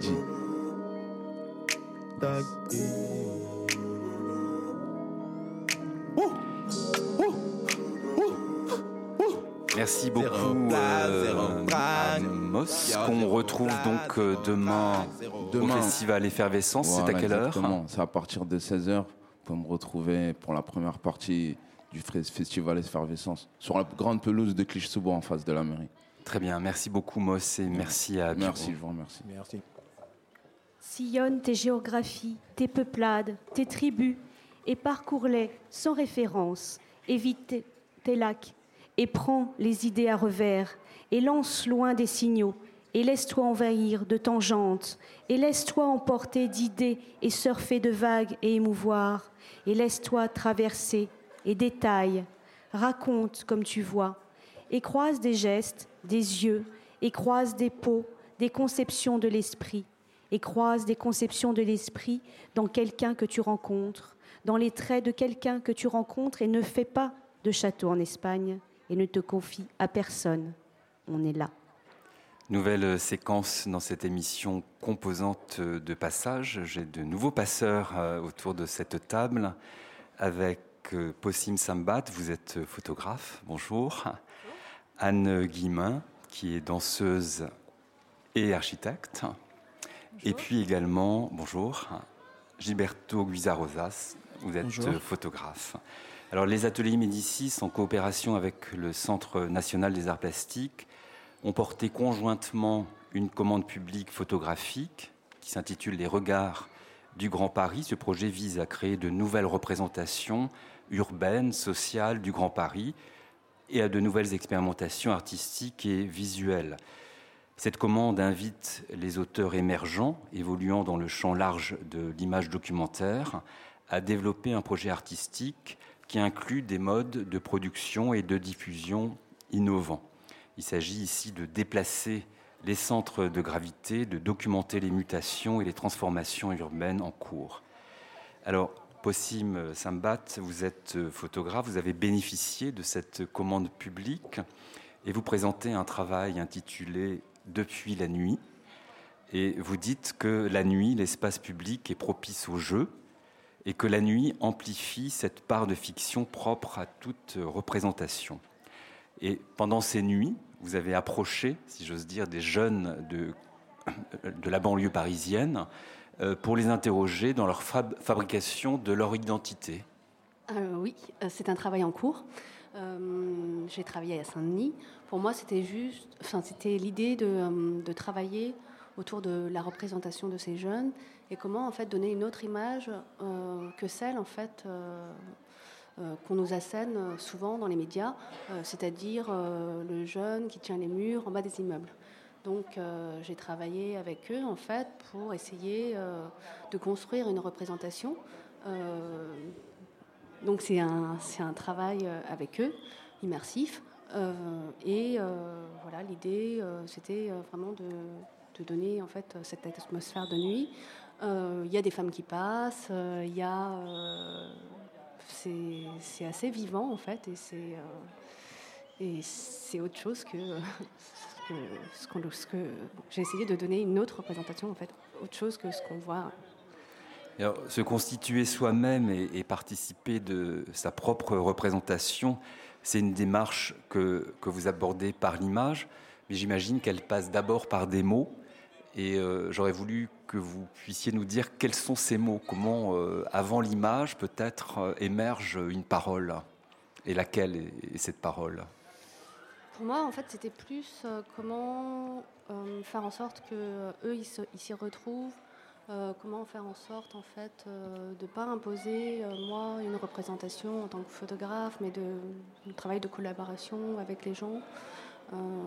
Voilà, faire en sorte que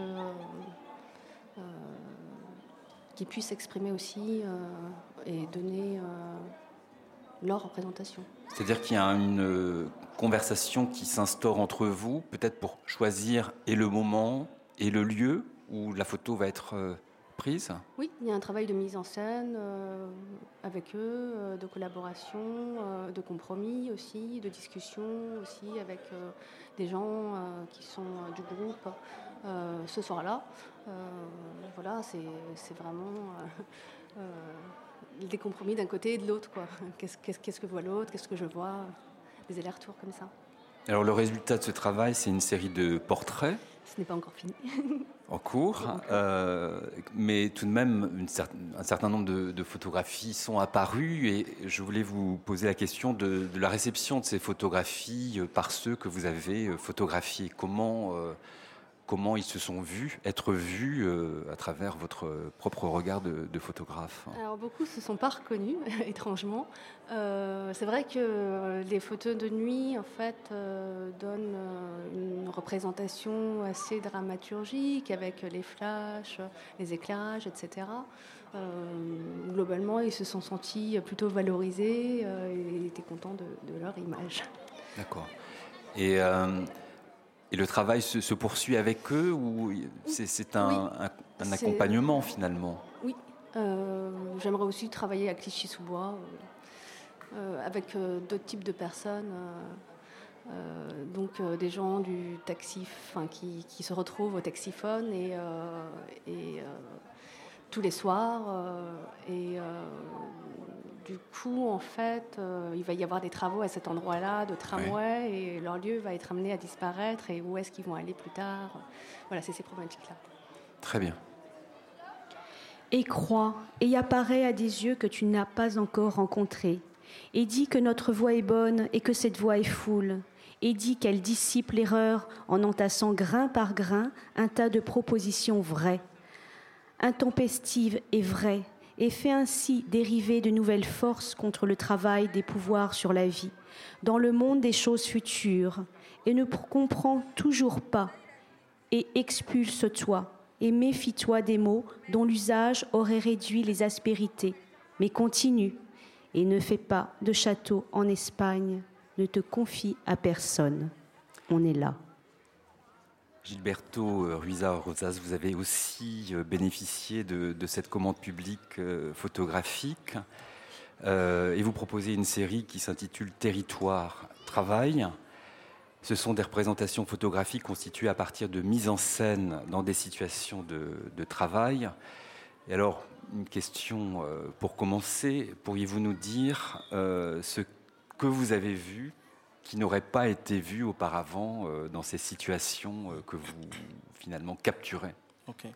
Bonjour. Bon, et Tout d'abord, euh, il, faut, il situer cette commande. En fait, il s'agit du Grand Paris, donc le territoire il est, il est vaste à parcourir.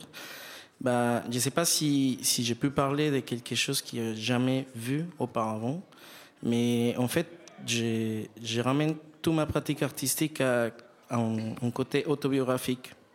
Et donc, euh, pour moi, la question, c'était, spécifiquement ces parcours des territoires, ces parcours des lieux que je ne connaissais pas, ces, démarches vers euh, les structures, vers les personnes, cette réflexion de comment mener un projet qui, qui, qui met en place au centre de l'image la personne, n'importe quelle, c'est pas n'importe quelle personne, mais une, population en particulier.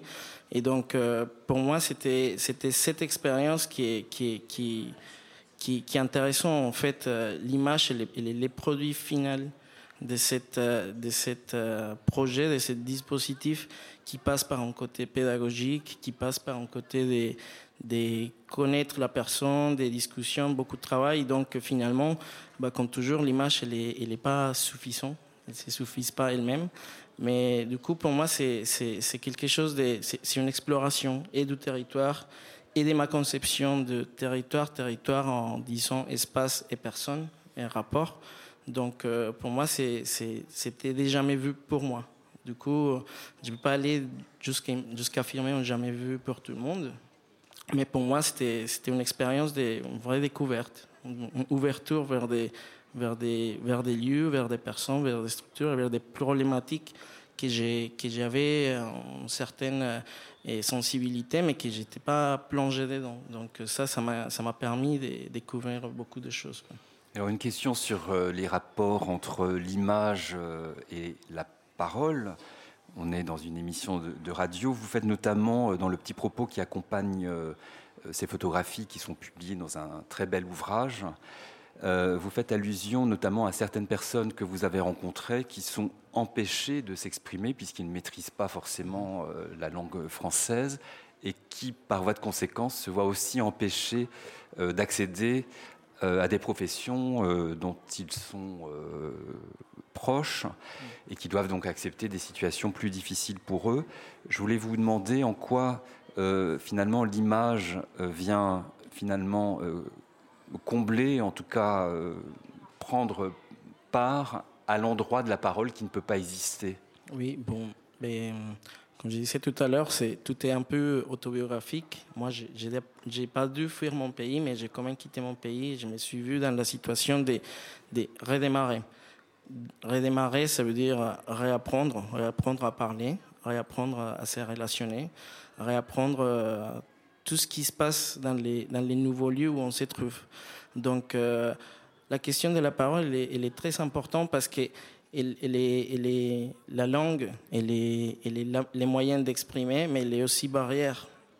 Donc, euh, pour les, pour les personnes, j'ai travaillé avec des réfugiés grâce à l'AFPA, qui m'ont ouvert les portes. Et c'est des gens qui ont... On a tous eu une vie avant avant de venir en France, avant de quitter le pays. Dans une autre langue. Exactement. Dans une autre langue, dans un autre contexte. Donc euh, on se trouve avec des gens qui sont des super mécaniciens qui savent tout faire dans son voiture, mais c'est des voitures anciennes qui ne roulent plus à Paris, par exemple. Donc euh, qu'est-ce que ça fait de réapprendre un nouveau métier? Donc euh, de faire une reconversion professionnelle vers les bâtiments, par exemple, à cause de ça. Qu'est-ce que ça veut dire s'intégrer? Parce que les travail, bah, moi j'ai je tiens beaucoup au travail parce que le travail, c'est l'un des piliers de ce qu'on peut, appeler l'intégration de quelqu'un d'un étranger. Donc, euh, il y a une intégration par la culture et une intégration par le travail. Mais il y a beaucoup de barrières qui empêchent donc, cette homologation des, savoirs, cette question de la langue, la, aussi la longueur des démarches administratives qui sont totalement démesurées. Et donc, euh, la parole, bah, on peut tous, tout le monde peut se dire oui, il y a, il y a ça, c'est en réalité. Je ne suis pas sûr que tout le monde comprend bien ce qui se passe dedans, comment ça, comment ça, comment c'est compliqué. Et, donc, euh, pour moi, comme dit, c'est l'image, elle est, elle pas, c'est pas quelque chose d'autosuffisant. C'est seulement le résultat d'un processus.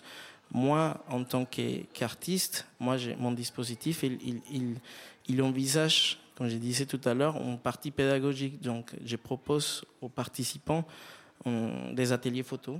Donc, je passe, je les vois tous les semaines, je participe avec eux, on verbalise tout ça, c'est pas restitué dans la commande mais ça fait partie du processus. Donc, on discute. Je veux savoir c'était quoi ses gestes de travail, les travaux qu'il faisait avant, comment on peut représenter ce qu'il faisait avant et qu'est-ce qu'il voudrait faire dans le futur. Donc, il y a toutes ces intersections qui sont dedans de, ces images. Peut-être on les voit, peut-être on ne les voit pas. Mais la question, c'est vraiment la parole, elle est, là. Donc, comment on peut faire que les gens ils soient acteurs dans les images? Parce qu'ils ne sont pas en train de faire un geste de travail dans les formations qu'ils font, ils sont en train de faire quelque chose de décalé. Voilà. alors une dernière question à tous les deux qui est photographe. Euh, tout à l'heure, on évoquait le distinguo entre un, un, jeu, une première personne, et puis un nous, une première personne au pluriel. Comment on peut faire du nous avec de l'image, selon vous? Possible, peut-être? Euh, Comment on peut euh, travailler à la mise en scène avec quelqu'un? Comment on peut. Avec quelqu'un qui est plusieurs ou avec plusieurs quelqu'un Euh, plusieurs possibilités. euh, non, mais euh, ça dépend en fait du dispositif qui est mis en place, aussi de la personne, comment elle est, de la personnalité du photographe. moi personnellement, j'aime beaucoup en fait travailler, comme je le disais tout à l'heure, en fait, avec, euh, avec les, les, personnes. Euh, je les écoute beaucoup. Euh, et puis, ça, ça, se passe dans la durée, en fait. C'est sur une longue durée. Au départ, c'est pas du tout la même image que l'image que je vais trouver, que je vais travailler après. Et il y a souvent un long cheminement, en fait, qui se passe avec la personne et sur le territoire aussi. et pour moi, en fait, c'est un deal entre vraiment voilà, ce que peut donner le territoire et, euh, et la personne en fait. Comment est-ce que la cette transformation dont je parlais au départ s'opère Et pour vous, Gilberto, est-ce qu'on peut passer d'un jeu à un nous par l'image? Bah, Je pense que bah, nous, je parle possible, mais moi, la pratique qu'on a, c'est et c'est c'est pas c'est pas l'image prise à la volée, c'est pas l'instantané.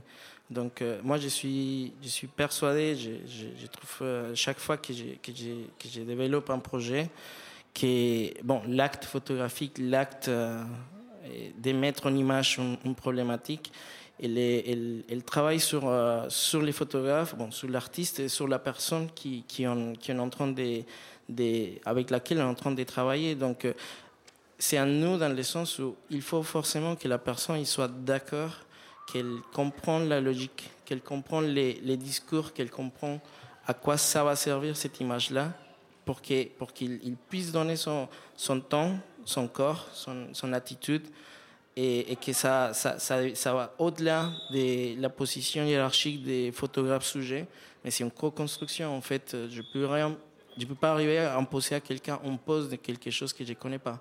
Et si la personne elle trouve que c'est inintéressant, inutile ce que j'ai fait, elle va pas vouloir poser pour moi. Donc ça, ça c'est un nous. Disons, il y a deux univers qui se croisent. Et l'idée, c'est que l'art, elle, elle puisse aussi, euh, après tout, euh, être euh, montré à une plus grande quantité de gens, que ça reste pas quelque chose de, de select, qui ça peut aller au-delà. Quoi. Merci Gilberto et, et. Alors, initié en 2016 dans la dynamique, dans la dynamique des assises de la jeune création, création en cours, est un dispositif national de résidence de jeunes artistes piloté par les ateliers Médicis avec le soutien du ministère de la Culture et la coopération du ministère de l'Éducation nationale. Et davantage qu'une résidence d'artistes au sens habituel du terme, Création en cours est avant tout une rencontre entre des élèves et un artiste, quelle que soit sa discipline, dont le volet transmission des résidences est conçu comme une mise en partage de l'acte de création. Anne Guimain, vous êtes l'une des lauréates de, ce programme et vous alliez euh, dans vos créations architecture et danse. Euh, comment ça s'est passé, cette création en cours? Comment vous avez euh, travaillé? Avec qui pour allier un projet qui finalement inscrit le corps dans, dans une architecture d'escalier? Mmh. Euh, donc j'étais en résidence à Orly, euh, dans une école élémentaire. Euh, j'ai travaillé avec deux classes, CM1 et CM2. Euh, et donc, le, temps de, transmission, partage avec les classes a introduit mon, ma résidence, en fait. Et je suis encore en train de, de, de rechercher voilà, sur la partie solo. Euh, et donc euh, j'étais vraiment au début du projet euh, quand je suis arrivée à l'école et que j'ai commencé les ateliers avec les classes. on a travaillé tout de suite dans les escaliers de l'école. voilà, parce que c'est un projet autour des escaliers et de, de, créer donc le geste chorégraphique à partir de, de ce dispositif. donc qui est particulier parce que euh, voilà, il est composé de marches, etc. Mais aussi par, finalement euh, chaque escalier est différent. Donc là, euh, on aussi, on a fait avec les escaliers de l'école. C'était pas toujours évident parce que l'école a ses, ses propres rythmes aussi. C'était une école en plus, un bâtiment avec deux écoles, etc. Donc il y avait beaucoup de passages, etc. Euh, et, euh, et, au fur et à mesure du projet, on, euh, on a travaillé aussi dans d'autres escaliers de la ville, notamment à la mairie d'Orly, un vaste escalier extérieur et aussi les escaliers du nouveau collège qui vient d'être livré cette année de l'architecte Emmanuel Colbock qui s'appelle le collège Robert Desnos, qui était juste à côté de l'école. Et c'était intéressant parce qu'on a travaillé avec les CM2 qui, eux, vont passer au collège l'année prochaine, donc ça leur a permis aussi de découvrir autrement. Euh, qui grimpent un étage dans l'escalier. Voilà, leur futur établissement. Et, euh, et donc, euh, on a travaillé avec ces deux typologies d'escalier, un intérieur et un extérieur, et sous forme de vidéo danse. le projet euh, s'est transformé, voilà, non plus euh, sous forme de performance, mais vraiment euh, un projet vidéo, donc avec un temps de tournage, montage, etc., qui nous a permis aussi de rendre une fiction de vraiment d'écrire un synopsis à partir de cet escalier, quel cadrage, quelle évolution, quel rythme dans la vidéo. Voilà, donc c'est un, dispositif que j'aime bien utiliser. Alors une question un peu intéressée, est-ce que ce travail s'appuie sur des mots et, quel type de mots également? Est-ce que euh, le corps est aussi un corps de mots mhm. pour vous, un corps de parole? Et comment euh, s'articulent le corps et la parole? euh, Justement, on a travaillé sur des déclinaisons de verbes, d'actions, et de voir qu'en fait on peut euh, chuter, on peut trébucher, on peut euh, s'effondrer, on peut euh, se laisser choir, et qu'avec les subtilités du langage verbal, en fait, on peut trouver des subtilités dans le corps, dans les émotions, dans les dynamiques, voilà, et que c'est avec ce vocabulaire qu'on a construit ensemble qu'on a pu construire la partition chorégraphique. Qui s'intitule En descendant l'escalier. En descendant l'escalier.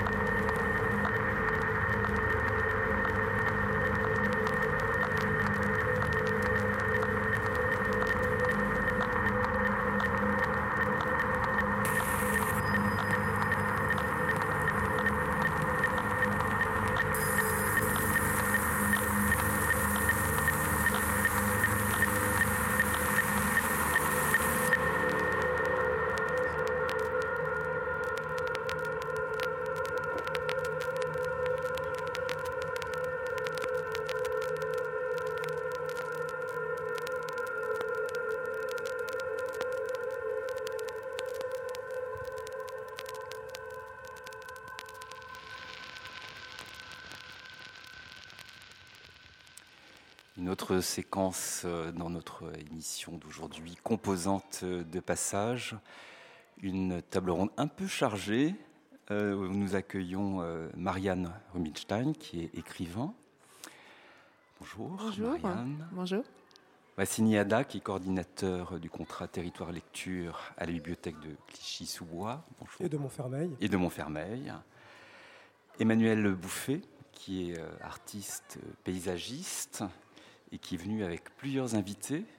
Aboubaker Abassi, Olivier Marcouillou et Sandé. Bonjour Sandé.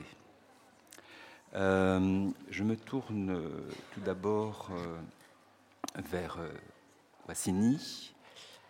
Je voulais vous demander comment, vous qui vous occupez d'un programme intitulé Territoire et lecture, comment se passe euh, l'interaction entre euh, lecture publique et euh, le territoire propre à Clichy et Montfermeil? Je tiens peut-être à présenter le, dispositif contrat territoire lecture dans un premier temps. C'est un contrat qui a été co-contracté justement par la DRAC Île-de-France, le département de la Seine-Saint-Denis, les villes de Clichy-sous-Bois et de Montfermeil. Et l'un des objectifs, l'un des axes de ce contrat est notamment de développer la lecture publique sur les territoires de Clichy-sous-Bois et de Montfermeil. Euh, et donc, euh, en amenant de nouvelles sélections, une programmation culturelle euh, sur ces deux équipements culturels. D'accord. Et donc, à l'intérieur de ce contrat, vous accueillez des écrivains. Des écrivains, des réalisateurs, des usagers aussi. Donner aussi la parole aux gens qui font la culture sur ces territoires. Euh, et euh, en questionnant aussi leur rapport euh, à la langue et au langage.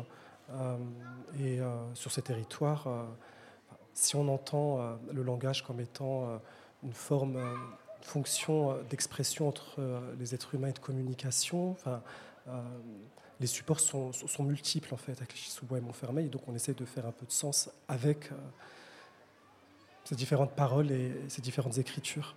Et alors, comment ça se passe, cette capacité à vouloir faire sens à partir de, de singularités euh, éparses et qui ne parlent pas forcément la même langue C'est justement entendre euh, ces différents langages et euh, faire avec eux. Et donc ça passe aussi, par exemple, par euh, euh, le développement d'une littérature et de documentaires euh, en langue étrangère, notamment la bibliothèque de Clichy-sous-Bois. Très bien. Alors, vous avez accueilli, euh, je crois, à la médiathèque de Clichy, euh, Marianne euh, Rubinstein. Marianne, vous êtes également artiste-chercheur euh, aux ateliers Médicis, enfin Mhm. c'était en 2017, et euh, je ne vais pas citer vos nombreux ouvrages, mais en tout cas, celui qui m'a peut-être le, le plus marqué d'entre eux par rapport à, à notre présence ici à Clichy et à Montfermeil, euh, c'est l'apparition en 2016 de Détroit dit-elle aux éditions verticales, dont le sous-titre est Économie de la survie. Il se trouve que cette émission s'intitule Composante de passage et je voulais vous demander quels mots ici à Clichy-Montfermeil ont surgi pour vous, des mots qui auraient été différents des mots de la survie auxquels vous avez été confronté à Détroit. Comment se fait ce passage à travers le langage d'une fabrique euh, des mots et des paroles et des énoncés propres euh, à Détroit, euh, donc au nord des, des États-Unis, et puis comment vous, vous, vous passez dans un autre contexte langagier, j'ai envie de dire, d'autres matières de parole, ici, propres au territoire de, de Clichy et de Montfermeil? Euh, alors d'abord, je voudrais préciser que moi, j'ai surtout travaillé sur le territoire d'Aulnay-sous-Bois. Pardon. Donc euh, pas tant sur Clichy que sur Aulnay. Et en fait, j'avais choisi Aulnay parce que euh, il y avait l'usine automobile euh, euh, PSA Citroën et que donc ça m'intéressait euh, puisque Détroit c'est Il y a un lien direct avec. Détroit. Et en fait, le, le projet euh, de Détroit dit-elle, euh, c'était aussi de, de raconter comment euh, finalement le, les changements du capitalisme euh, s'engramment dans les corps et, et dans les esprits. Et là, on est dans une période de changement extrêmement violent et, et, et brutal et rapide. Et je suis aussi économiste, donc euh, ça m'intéressait euh, euh, de travailler sur, sur la matière de, de, de Détroit en, en, en plus en, en mettant en avant euh, la subjectivité, ce qu'on n'a en général pas le droit de faire en tant qu'économiste. Oui, c'est-à-dire vous croisez dans ce livre euh, une histoire euh, personnelle Mm. avec ce qu'on appelle toujours la grande histoire, mais là en l'occurrence une, une histoire morcelée et liée à un territoire en, en- état de, de déshérence. Mhm. Tout à fait.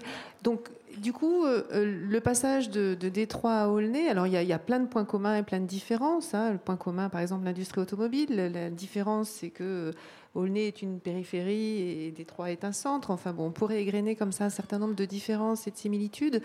Mais euh, pour moi, c'était surtout. euh, D'abord, je, vous parliez du langage tout à l'heure. Tout d'un coup, je suis passée dans ma langue, puisque j'étais plus. Et, en fait, euh, j'étais dans une double extériorité de langue et de pays.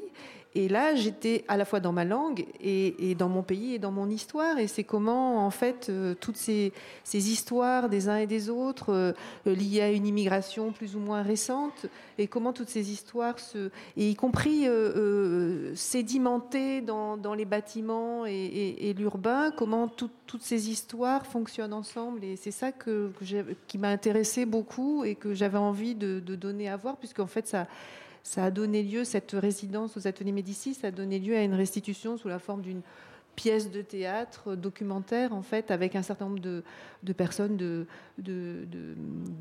Donc, euh, mais c'était ça, c'était tout d'un coup. D'ailleurs, ça commençait comme ça, cette pièce qui s'intitulait Beau séjour. C'était l'idée que ici, on était dans notre histoire collective et comment cette histoire collective, on, on la vivait ensemble, dans ses frictions, dans ses dans ces agencements, voilà, puisque je, je parlais beaucoup de la question de l'agencement selon Deleuze et combien justement l'identité aussi pouvait être un agencement euh, qui finalement n'est pas une structure, qui est quelque chose de beaucoup plus euh, malléable et mobile. Un flux. Alors moi, c'était agencement qui me plaisait. C'était ce qui était moins, euh, moins justement moins mobile que flux et, et en même temps plus plus mobile que structure. Euh, justement par rapport à, ces questions d'essentialisation et, aussi de, de revendication euh, identitaire de tous aujourd'hui. Euh, C'était, je trouvais que cette histoire d'agencement était intéressante parce qu'elle était ni, ni flux ni fluidité, parce qu'en en fait on est fait de- de- d'histoire et, et- de culture et de tradition, ni en même temps euh, structure euh, euh, extrêmement rigide. Enfin voilà, donc il y avait ça, mais c'était traversé de, de- de plein de choses en fait qui font notre, notre histoire collective et notre, et notre espace collectif qu'il faut construire. Qu'il faut construire. En fait, le, euh, il y avait, euh, il y a une forme de, il y a des formes de titres en fait à ces résidences. Donc euh, nous, c'était faire lieu, prendre place, et, ça interrogeait aussi beaucoup la question de la place, qui est une question. Euh, qui est une question difficile et, compliquée de d'être à sa place, de se sentir à sa place, de euh, voilà, de se déplacer aussi. Tout, ça, j'ai essayé de, de, l'interroger de, manière euh, très subjective et parce que parce que c'est des questions qui, moi me me troublent, me traversent, m'intéressent, etc. Alors je reviens sur le, sous-titre de Détroit dit-elle, économie au pluriel de, de la survie. Euh, tout de suite, on pense, je pense à une économie de la langue, de la parole et de la survie euh, de la langue et de la parole. Est-ce que, en tant qu'écrivain, euh, un des objectifs euh, d'agencement aussi en rapport avec euh, la langue, ce ne serait pas de la protéger aussi finalement cette langue? Est-ce que c'est aussi le travail de l'écrivain que de prendre soin des mots, prendre soin des phrases? Est-ce que c'est quelque chose que, qui, vous, serait familier que de, prendre soin euh, de, faire dans une, mise en confiance euh, avec, avec la langue et le langage? Alors, moi, là, plutôt, plutôt que prendre soin, je rebondirais justement sur la fluidité dont vous parliez tout à l'heure. Il me semble que euh, ce que j'essaye, en tout cas, moi, quand j'écris, c'est que finalement, cette espèce de voix qu'on a au fond de, de soi, elle, arrive à, sortir ce qui ne va pas de soi, justement, de faire sortir. Donc, euh, c'est justement, c'est une espèce de, d'arriver à cette, à cette fluidité qui est en fait extrêmement travaillée, qui n'a rien de spontané. Mais euh, voilà, donc euh, c'est plus quelque chose de circulatoire que l'idée de prendre soin, de protéger. C'est plus ça qui, qui, qui, m'intéresse et, et, et, donner aussi à entendre d'autres voix, en fait, arriver, euh, comme d'ailleurs dans Détroit dit-elle aussi, il y, a, des histoires, il y a des gens, il y a, voilà, et c'est ça aussi qui m'intéresse, c'est-à-dire finalement que que les gens, euh, que, que, les gens soient restitués aussi quand il m'arrive de restituer leurs propos dans leur voix. Alors euh, quand on écrit, et vous le savez très bien, c'est toujours un peu artificiel en réalité parce que euh, la façon de s'exprimer à l'oral n'a rien à voir avec celle de l'écrit. Donc quand on enfin quand on donne, on veut donner le sentiment d'une oralité à l'écrit, on ne peut pas restituer mot, à mot ce qui a été dit, mais, c'est ça qui m'intéresse, c'est de, restituer les voix en fait des uns et des autres. Quand, hmm. Merci euh, Marianne Rubinstein. Euh, Emmanuel Bouffet, euh, vous êtes artiste et, jardinière, artiste associée aux ateliers Médicis également.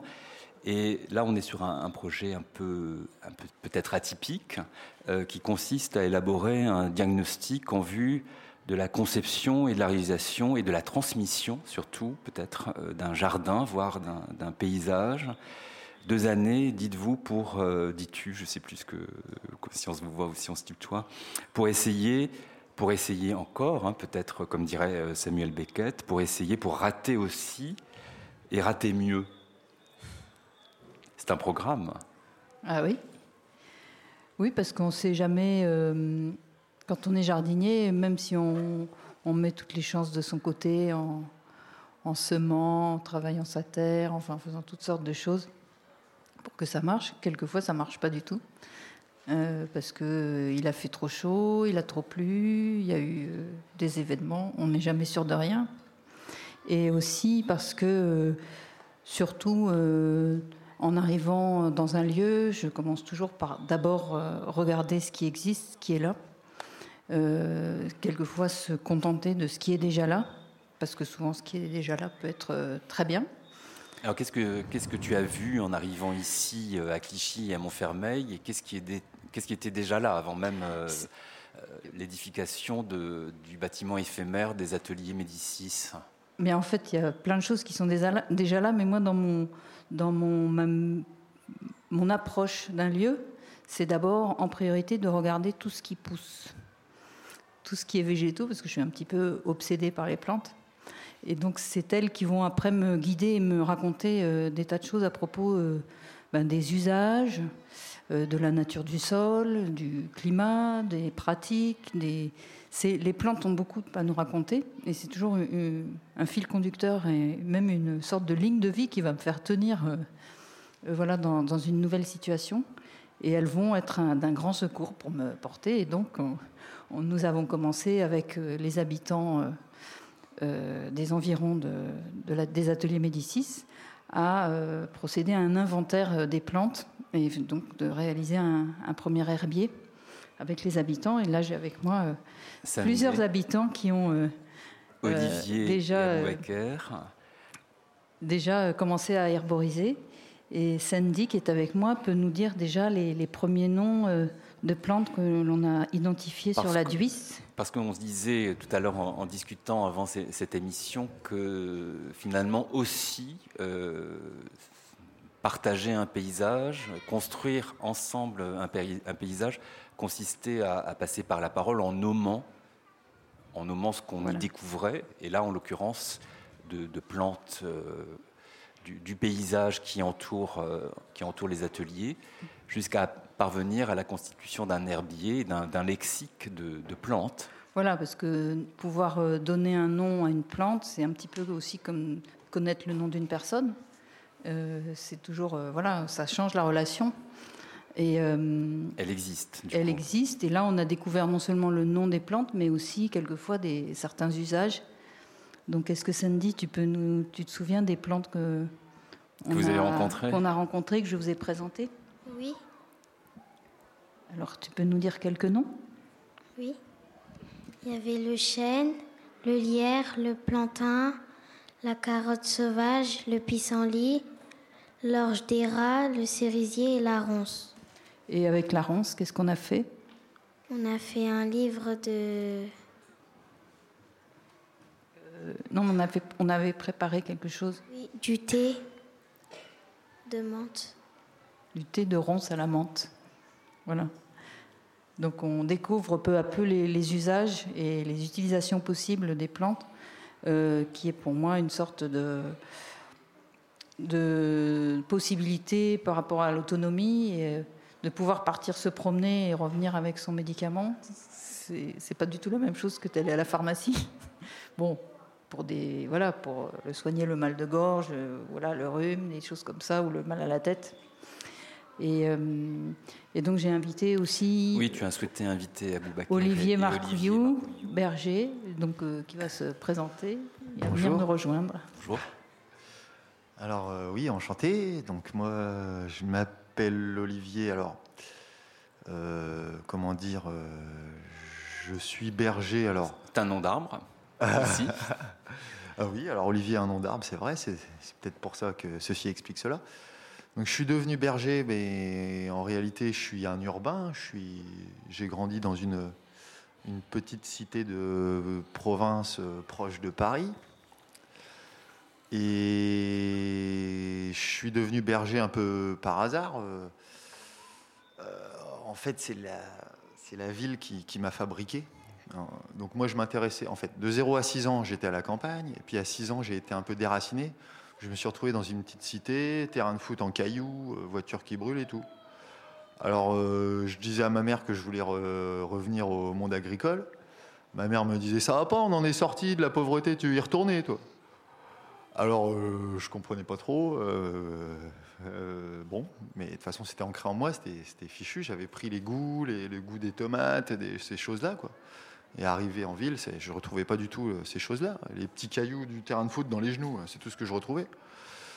Et donc, euh, ben, j'avais essayé de m'installer à la campagne, en maraîchage, et j'ai jamais réussi. J'ai eu plein de problèmes euh, pour m'installer en agriculture à la campagne. Je suis retourné à Paris travailler dans les jardins, en désespoir de cause.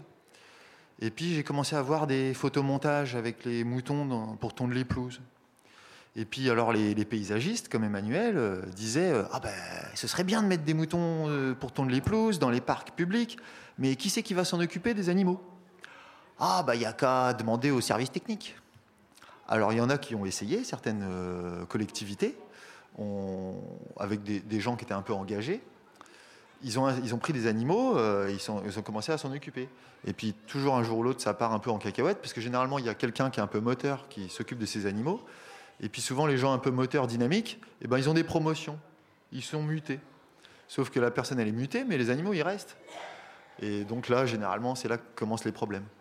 Donc, euh, ouais. donc on a arrêté les services techniques et il fallait des, gens spécialisés pour élever des animaux en ville. Et puis aussi, on faisait venir des, animaux de manière événementielle de la campagne. Et en fait, ça a provoqué des, morts parce que les animaux, on ne peut pas changer brutalement leur façon de vivre. Donc il fallait les- Et donc bah, j'ai vu le coup venir, j'ai levé la main, j'ai acheté trois moutons.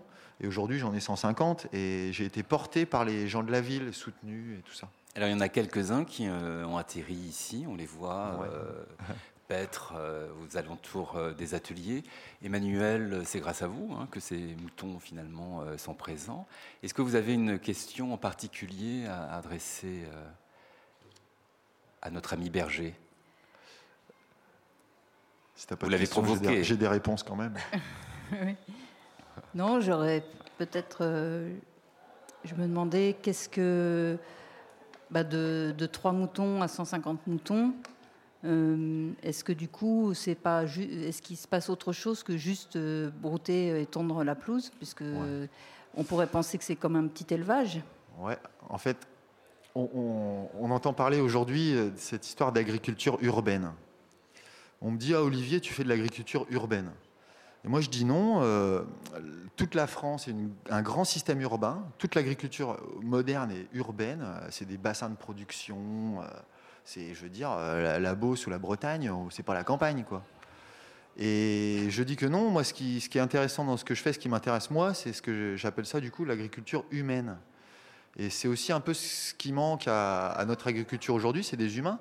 On le sait, aujourd'hui, il n'y a plus que 3% d'agriculteurs euh, voilà, qui sont très productifs euh, à la personne. Un agriculteur, un agriculteur produit énormément, mais on vient de se rendre compte aujourd'hui que ce n'est pas du tout une agriculture productive euh, à la surface. En fait, l'agriculture moderne produit très peu à la surface. Ce qu'on ne nous dit pas, c'est ce qu'on ce qu'on ne sait pas. En fait, aujourd'hui, l'agriculture la plus performante dans le monde est l'agriculture paysanne, périurbaine, elle nourrit, euh, l'agriculture familiale euh, à la main, nourrit 80% de la population dans le monde. Donc c'est vraiment cette agriculture familiale et humaine qui est la plus performante aujourd'hui. Et on entend, ce qu'on entend à la télé, c'est pas ça. On nous dit que c'est ouais, c'est les gros tracteurs qui sont performants, mais c'est- un mensonge.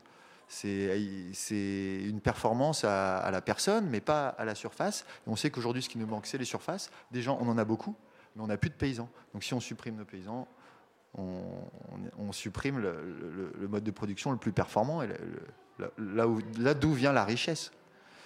Et donc, euh, en fait, en, en ville, j'ai pu profiter des humains qui sont présents et, et récupérer tout un tas de savoirs paysans qui sont encore très vivants en ville, qui sont pas du tout présents à la campagne. C'est disparu. Comment vous le fixez, ce savoir? Je le fixe pas, je m'en sers. Hmm. Et en fait, euh, il y a un sociologue euh, qui m'a dit, parce que je disais, ouais, à la campagne, euh, les vieux, ils veulent pas nous donner les infos, il faut les, les draguer pendant 10 ans avant qu'ils te disent un truc. Et alors qu'en ville, au bout de 10 minutes, ils commencent à m'expliquer des trucs. Alors le sociologue, il me fait, ah ouais, euh, c'est parce que les urbains euh, ont consommé leur rupture avec le monde paysan. Ah bon? Alors, quoi qu'il en soit, mais et c'est vrai que j'ai appris des techniques euh, qui viennent du monde entier, grâce à toutes ces cultures euh, qui sont ici. Moi, j'ai appris le- à être berger à Saint-Denis. Et, j'ai vraiment appris des choses incroyables. La première fois que j'ai un mou- mouton qui a gonflé, euh, on doit le percer en France. euh, les techniques en France, c'est chirurgie antibiotique. On sait faire que ça. Et donc j'appelle à la campagne, mon, mouton est en train, de mourir. Ils me disent ah bah faut que tu le perces et ensuite antibiotique. Donc je m'apprêtais à faire ça. Et là il y a un monsieur euh, du Maghreb qui m'arrête le bras comme ça et il me fait mais qu'est-ce que tu fais?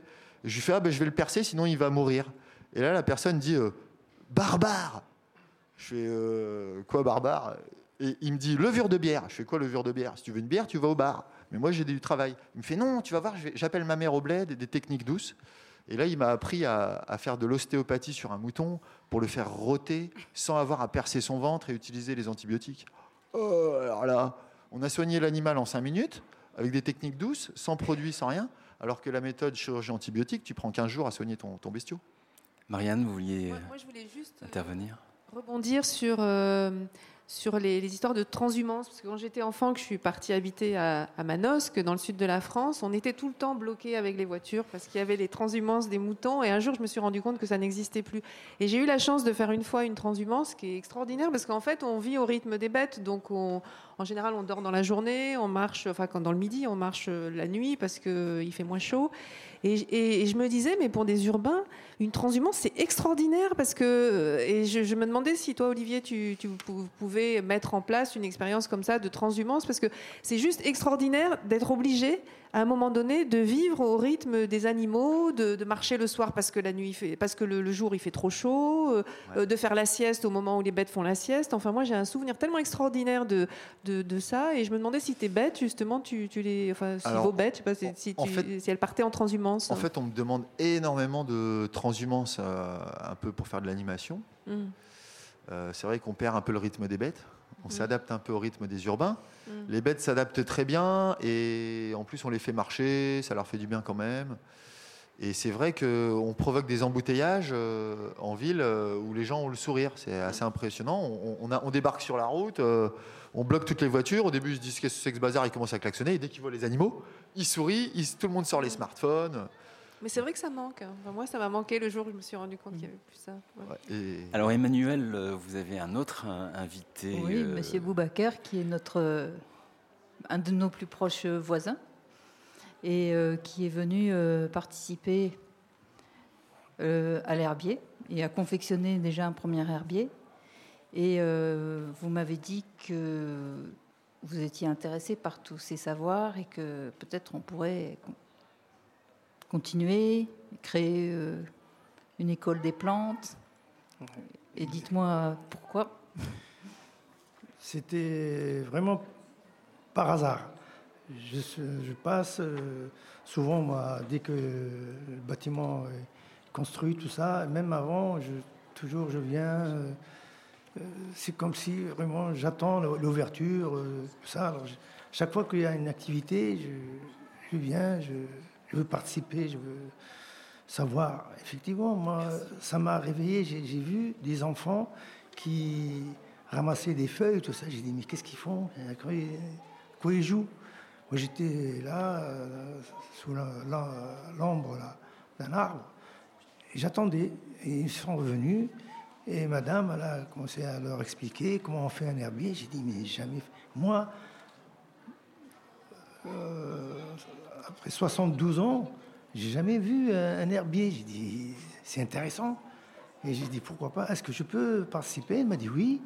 Bah, elle m'a expliqué comment on fait, on a passé une feuille, comment on fait le pliage, comment on fait- on colle, comment. et et j'ai trouvé ça très intéressant. J'ai dit, c'est pas possible. Ça fait des années, des années qu'on foule les- les- les plantes, tout ça, et on ne sait même pas à quoi sert. Et, et qu'est-ce qu'on peut faire avec tout ça? Elle m'a dit oui. euh, Elle a montré des livres, il y a des livres, il y a tout ça, des, des gens qui ont fait des recherches. J'ai dit, c'est- dommage qu'on n'en profite pas. Voilà, c'est une façon de s'approprier euh, un savoir et, et d'avoir euh, aussi de pouvoir agir sur son environnement et, de partir à faire des cueillettes. Merci beaucoup euh, à tous les deux.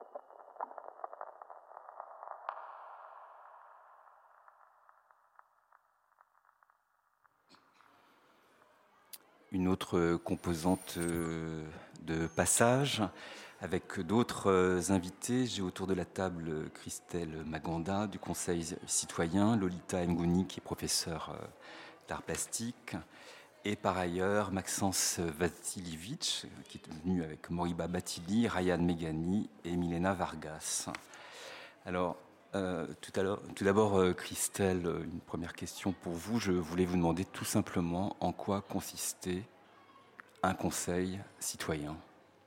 Alors, le rôle du conseil citoyen dans une ville, c'est d'être une force de proposition émanant des habitants. C'est un dispositif qui a été mis en place via une demande de l'État, de mettre en place une instance où les habitants pourraient participer et être euh, force de proposition et, être acteurs en fait sur leur territoire avec euh, cette volonté de permettre aux habitants de pouvoir réfléchir sur leur territoire et de co-construire avec tous les acteurs institutionnels sur euh, les problématiques liées à la ville, c'est-à-dire simplement, en tout cas à Clichy-sous-Bois, c'est être acteur de sa ville et participer à tous les enjeux liés à la rénovation urbaine, aux questions d'emploi, aux questions d'éducation. Et comment est-ce que les habitants, par ce dispositif qui est mis en place, comment les habitants peuvent être euh, aussi euh, un espèce de petit contre-pouvoir, même si on n'a pas réellement de pouvoir, mais c'est de participer. Alors c'est intéressant cette euh, image du contre-pouvoir. Justement, comment ça se passe pour désamorcer les pouvoirs en place? On a toujours l'impression que le pouvoir c'est un socle ou un bloc de pouvoir, alors que en fait ce sont des forces qui s'insinuent partout, y compris dans nos propres euh, prises de parole. Comment se passe cette tension euh, entre une parole publique, voire jusqu'à une parole citoyenne, euh, par rapport euh, peut-être parfois en opposition à une parole plus politique? Comment est-ce que ça s'articule? En tout cas, pour moi, j'appelle ça une articulation. Comment est-ce qu'en tant qu'habitant, on n'est pas forcément, en tout cas dans notre conseil citoyen, il n'y a pas forcément des personnes qui sont professionnelles dans, dans les thématiques et les enjeux euh, territoriaux, mais c'est surtout comment est-ce qu'on arrive à se positionner face à des acteurs qui sont euh, institutionnels et comment est-ce qu'en tant qu'habitant, on arrive à faire porter cette voix, parce que ce n'est pas simplement la nôtre, on est aussi une représentation des habitants de la ville, et c'est euh, dans un travail de négociation. C'est aussi ça, moi je pense, l'enjeu du Conseil citoyen, c'est d'être une force, mais dans la négociation et pas dans l'opposition. On n'est pas dans la politique, on n'est pas, pas des opposants, on est des participateurs, on est des représentants des habitants. Et nous, notre enjeu, c'est de pouvoir négocier et de co-construire avec ces acteurs et de pouvoir leur dire qu'au final, le pouvoir, il est partagé et que nous, notre place, c'est de faire que les habitants puissent être un maximum associés à ce qui se passe pour qu'il y ait une meilleure implantation et qu'il y ait une meilleure compréhension des projets aussi qui se passent dans leur ville. Alors justement, euh, comment on parvient à rassembler une multitude de paroles pour la faire entendre et qu'elle devienne euh, par principe un moteur de négociation C'est un enjeu qui est compliqué. Comment est-ce qu'on arrive? On habite dans des quartiers différents, on est touché par des problématiques différentes. On travaille, des langues, on travaille avec des langues différentes avec des langues différentes, on a des, euh, des vies totalement différentes, mais c'est de savoir qu'on est euh, des représentants d'habitants de, la ville, pas simplement de soi-même. Et euh, on arrive à faire avancer les choses parce qu'on est touché par les mêmes problématiques. En fait, c'est tout simplement quand on habite à Clichy-sous-Bois, on est touché par les questions de chômage, on est touché par les questions de la mobilité. Donc on arrive à se retrouver sur des points communs et il est là tout l'enjeu, c'est que le Conseil citoyen, c'est une construction. Ce n'est pas simplement un dispositif qu'on met en place aujourd'hui, qui demain euh, va forcément euh, fonctionner tout de suite. C'est aussi comment est-ce qu'on apprend en tant qu'habitant à pouvoir participer à tous ces enjeux-là. Donc ça prend du temps et ça se construit aussi. On parlait tout à l'heure avec euh, l'écrivain Marianne Rubinstein d'agencement. C'est un mot qui vous parle, le mot agencement? Oui, parce qu'on est tout à fait dans des. Moi, quand vous me dites agencement, moi, ça me fait penser à trajectoire, parce qu'on a des trajectoires différentes, on a des vies différentes. Et comment est-ce qu'on arrive à articuler tout ça dans ces agencements, comme vous proposez, et qu'on arrive à, euh, mettre, euh, en tout cas sur euh, papier, des propositions, même si les perspectives sont à la base parfois éloignées quand on habite dans une petite copropriété ou quand on habite dans une très grosse copropriété ou dans une résidence HLM, on n'est pas forcément impacté par les mêmes problématiques. Mais comment est-ce qu'on arrive au final à se mettre d'accord? Parce que c'est ça aussi, c'est se mettre d'accord parce qu'on est censé représenter beaucoup plus que nous-mêmes. Merci beaucoup euh, Christelle. Alors une initiative qu'on pourrait euh, qualifier de, citoyenne, peut-être, c'est celle de, Lolita. Vous êtes professeur euh, d'art plastique au collège Robert Doisneau et vous avez pour projet de créer une classe en art plastique. Vous êtes partenaire à ce titre euh, avec les, ateliers Médicis. Quelle est votre intention derrière finalement ce projet de, classe euh, en art plastique par rapport à ce qu'on vient d'entendre, une parole publique, une parole citoyenne, et là injecter de la création au sein d'une école? Alors moi, euh, je me souviens de mes années de collège. J'étais ce qu'on appelle une collégienne décrocheuse. Euh, et ce sont les arts plastiques dans ma scolarité de troisième au collège qui m'ont permis de, de raccrocher et de devenir actrice de ma scolarité. Euh, ce qui m'a permis ensuite de poursuivre mon parcours scolaire, d'obtenir l'agrégation, un doctorat. Et je ne me sentais pas du tout utile comme enseignante à l'université. J'ai quitté par choix l'université. Je suis venue par choix à Clichy-sous-Bois. Euh, je suis maintenant enseignante depuis trois ans. Et l'idée de cette classe art plastique en partenariat avec les ateliers Médicis, c'est vraiment de permettre aux élèves de redevenir acteurs de la scolarité. Euh, on a beaucoup d'élèves dits décrocheurs. Je me reconnais en eux. Et moi, mon, mon envie, c'est de, on va reprendre le terme, de construire, faire lien, euh, de permettre à ces élèves d'utiliser les arts plastiques comme un langage et de rejoindre l'agora. C'est vraiment le point nodal de, de ma démarche. C'est me sentir utile pour mes élèves et utiliser les arts plastiques comme un langage, un médium pour construire avec les ateliers. Et alors, est-ce que, est-ce que cette initiation, cette ouverture se crée aussi avec euh, une langue en particulier? Alors, je n'ai pas de médium de prédilection. Les cours d'art plastique ne sont pas un cours de dessin. On utilise euh, des choses en volume, des matériaux euh, divers et variés, donc ça nécessite une grande organisation de ma part. Je fais travailler les élèves en groupe, en binôme, par classe entière. On sort vraiment du, du stéréotype du cours d'art plastique avec un crayon HB, une feuille A4. Euh, mon envie, c'est vraiment que les élèves aient une grande liberté avec ce langage que sont les arts plastiques, une liberté de forme, une liberté de support, euh, 2D, 3D, etc. Et on rejoint ce qui a été dit précédemment avec euh, l'idée citoyenne. Je veux que mes élèves deviennent des citoyens parmi les citoyens. Qu'est-ce que je fais? Je m'appelle euh, Monia Christelle Maganda. Je ne qui j'appelle. Qui j'appelle ne sait pas. J'appelle quelqu'un de faible, j'appelle quelqu'un de brisé, quelqu'un de fier que rien n'a pu briser. J'appelle. J'appelle quelqu'un de là-bas, quelqu'un au loin perdu, quelqu'un d'un autre monde. C'était donc ton mensonge, ma solidité. J'appelle devant cet instrument si clair. Ce n'est pas comme ce serait avec ma voix sourde, devant cet instrument chantant qui ne juge pas, qui ne m'abs- qui ne m'observe pas, perdant toute honte, j'appelle, j'appelle, j'appelle du fond de la tombe de mon enfance qui boude et se contracte encore, du fond de mon dés- désert présent. J'appelle, j'appelle. L'appel m'étonne moi-même. Quoique ce soit tard, j'appelle pour crever mon plafond, sans doute, sur- surtout, j'appelle. Henri Michaud, passage.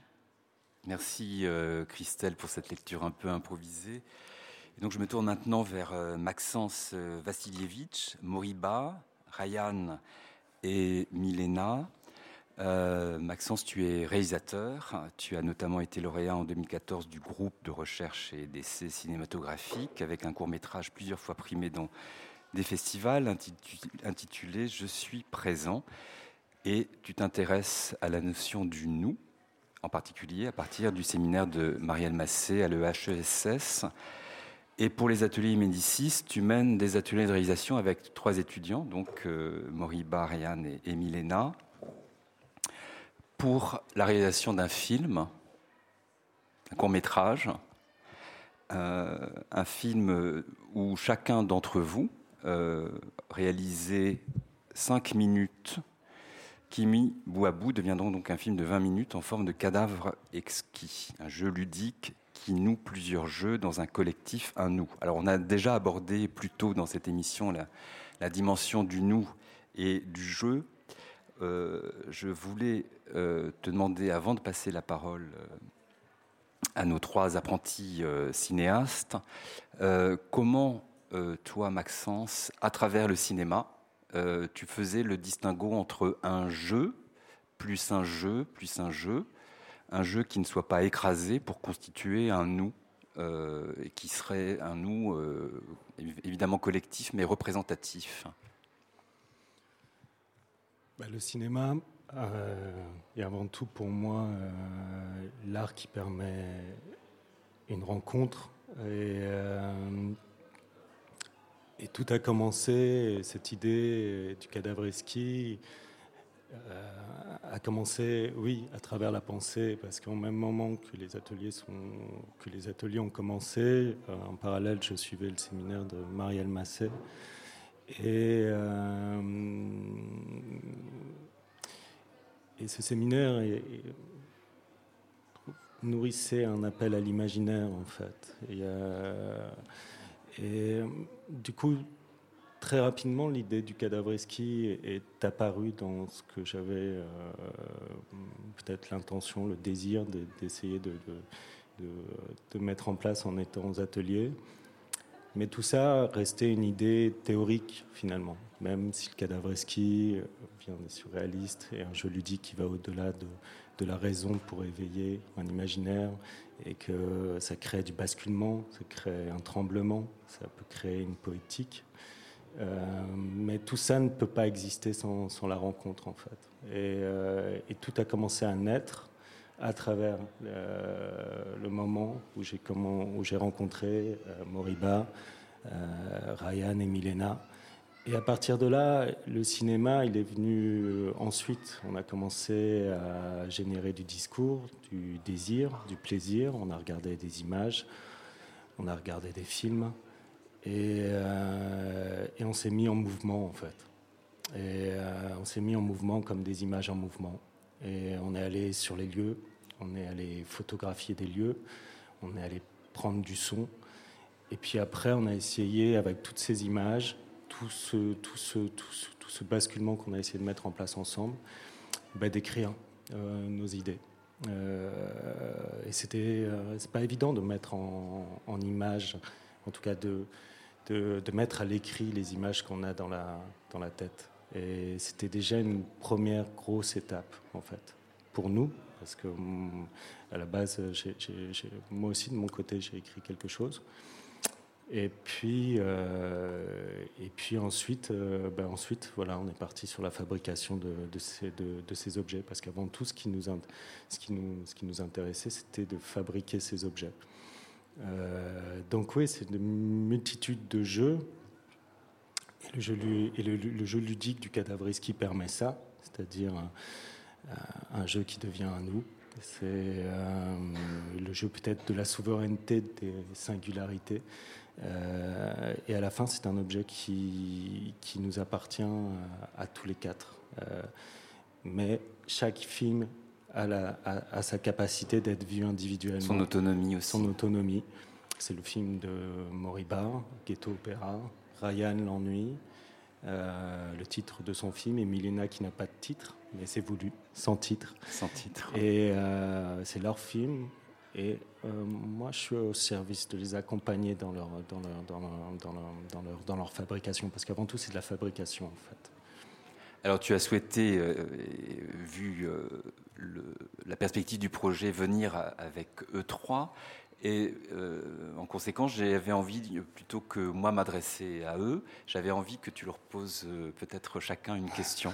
Euh, euh, c'est pas du tout un moment piège, mais je trouvais ça intéressant que quelqu'un, un jeu dans le nous, s'adresse à un jeu autre dans, dans le même nous. Alors Maxence, est-ce que tu as une question à poser à Moriba, à Ryan? C'est une belle idée. Euh, du coup, je vais commencer avec Moriba parce qu'on on vient de terminer son tournage euh, il y a deux jours. On a tourné de nuit, de, de 22h à 7h du matin. Ça a été deux nuits euh, intenses et, magiques. Et du coup, j'aimerais. La, la, première question, c'est est-ce que, est-ce que, est-ce que les, enfin la, seule question, c'est est-ce que tu as, as pris du plaisir Déjà, bonjour à tous. Je me présente euh, Moremo Bachili. Euh, ouais, bien sûr, j'ai pris du plaisir parce que déjà de tourner, c'est déjà une chance. Euh, en plus, en partenariat avec euh, faire un projet avec les ateliers Médicis, déjà, c'est franchement, c'est énorme déjà. Et d'avoir tourné, en plus, le tournage, il s'est super bien passé. On a fait deux jours de tournage. Bon, moi, j'ai souhaité dans mon histoire que ça soit nocturne, c'est-à-dire du soir. Et euh, avec l'équipe, on a une équipe de tournage. Il y avait Maxence qui, qui nous a accompagnés. Il y a eu euh, le, chef opérateur, toute une équipe de, tournage avec euh, mes figurants. Il y a eu des comédiens qui sont venus. Euh, pour mon premier court métrage, franchement, je suis, je, suis, très fier. Et en plus, il y avait une chanteuse lyrique. On a fait venir une chanteuse lyrique. C'était franchement, c'était incroyable parce que c'est un projet ça me tenait vraiment à cœur de réaliser. C'est un rêve de gosse, sincèrement, parce que je voulais le faire depuis longtemps. Et euh, là, j'ai eu l'occasion avec les ateliers 1006. Euh, et Maxence. Et Maxence, exactement, qui nous a accompagnés tout au long de, du court-métrage de chacun, parce qu'on est, on est trois. Et, euh... Alors, un, ou une, une, deuxième dans le, dans le trio. Maxence, une autre question à, à Milena ou Ryan? Bah alors, prochain tournage, c'est Ryan, c'est demain. Alors, euh, je sais pas, je sais pas, t'en es où là bah, T'en es, es, où avec toi et avec projet euh, J'en suis au point où je, je, réfléchis à beaucoup, de choses, à tout ce qui s'est passé durant cette année, à toute la réflexion qu'il y a eu derrière ce, ce projet, qui, euh, qui me nourrit encore pour la conception qui reste encore à venir. Et euh, là où j'en suis, c'est juste une simple période de réflexion sur tout ce qui est à venir. Donc, euh, euh, la direction des comédiens, la manière dont on va pouvoir monter le film et, euh, la fin en fait. Je pense surtout à la fin. et essayer d'être essayer de faire en sorte que je sois le plus fier possible et que tous ceux qui ont participé à ce projet en soient le, le plus fier possible. Donc voilà où j'en suis actuellement. Et enfin, on termine avec, avec Milena. Je crois que je t'ai jamais posé la question parce que c'est le moment alors. J'ai jamais. Mais alors pourquoi il y a, pourquoi un film sans titre, euh, Milena? Parce que j'aime beaucoup ce titre. Euh, moi, je voulais pas mettre de titre pour. Euh, enfin, déjà, je ne voyais pas vraiment quel titre donner à, cet objet. Et puis aussi, vraiment, enfin, moi, je suis à mon, film et c'est la, fin, la clôture du, cadavre exquis.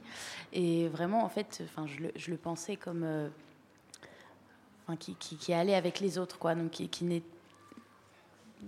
comment dire? Et je pouvais pas lui donner un titre à lui alors qu'il n'était pas, enfin, qu'il n'était pas tout seul, quoi. Je sais pas si ça répond vraiment à la question. Bien, merci à tous les trois. Moriba veut euh, intervenir euh, une dernière fois au sujet de, de son court métrage. C'était, euh, j'invitais en, en, tout cas tous les clichois ou clichoises ou des gens même venus euh, d'ailleurs euh, à venir à notre projection. Qui, a lieu quand? Ça sera début septembre. C'est prévu pour début, septembre. Qui s'intitule euh, Mon court métrage et ceux des autres qui s'appellent. En tout cas, le mien s'appelle Ghetto Opéra. Parfait. Ce sera plutôt début octobre. Début octobre. Encore le mixage, l'étalonnage. On se réfère au site des ateliers Médicis pour plus d'informations.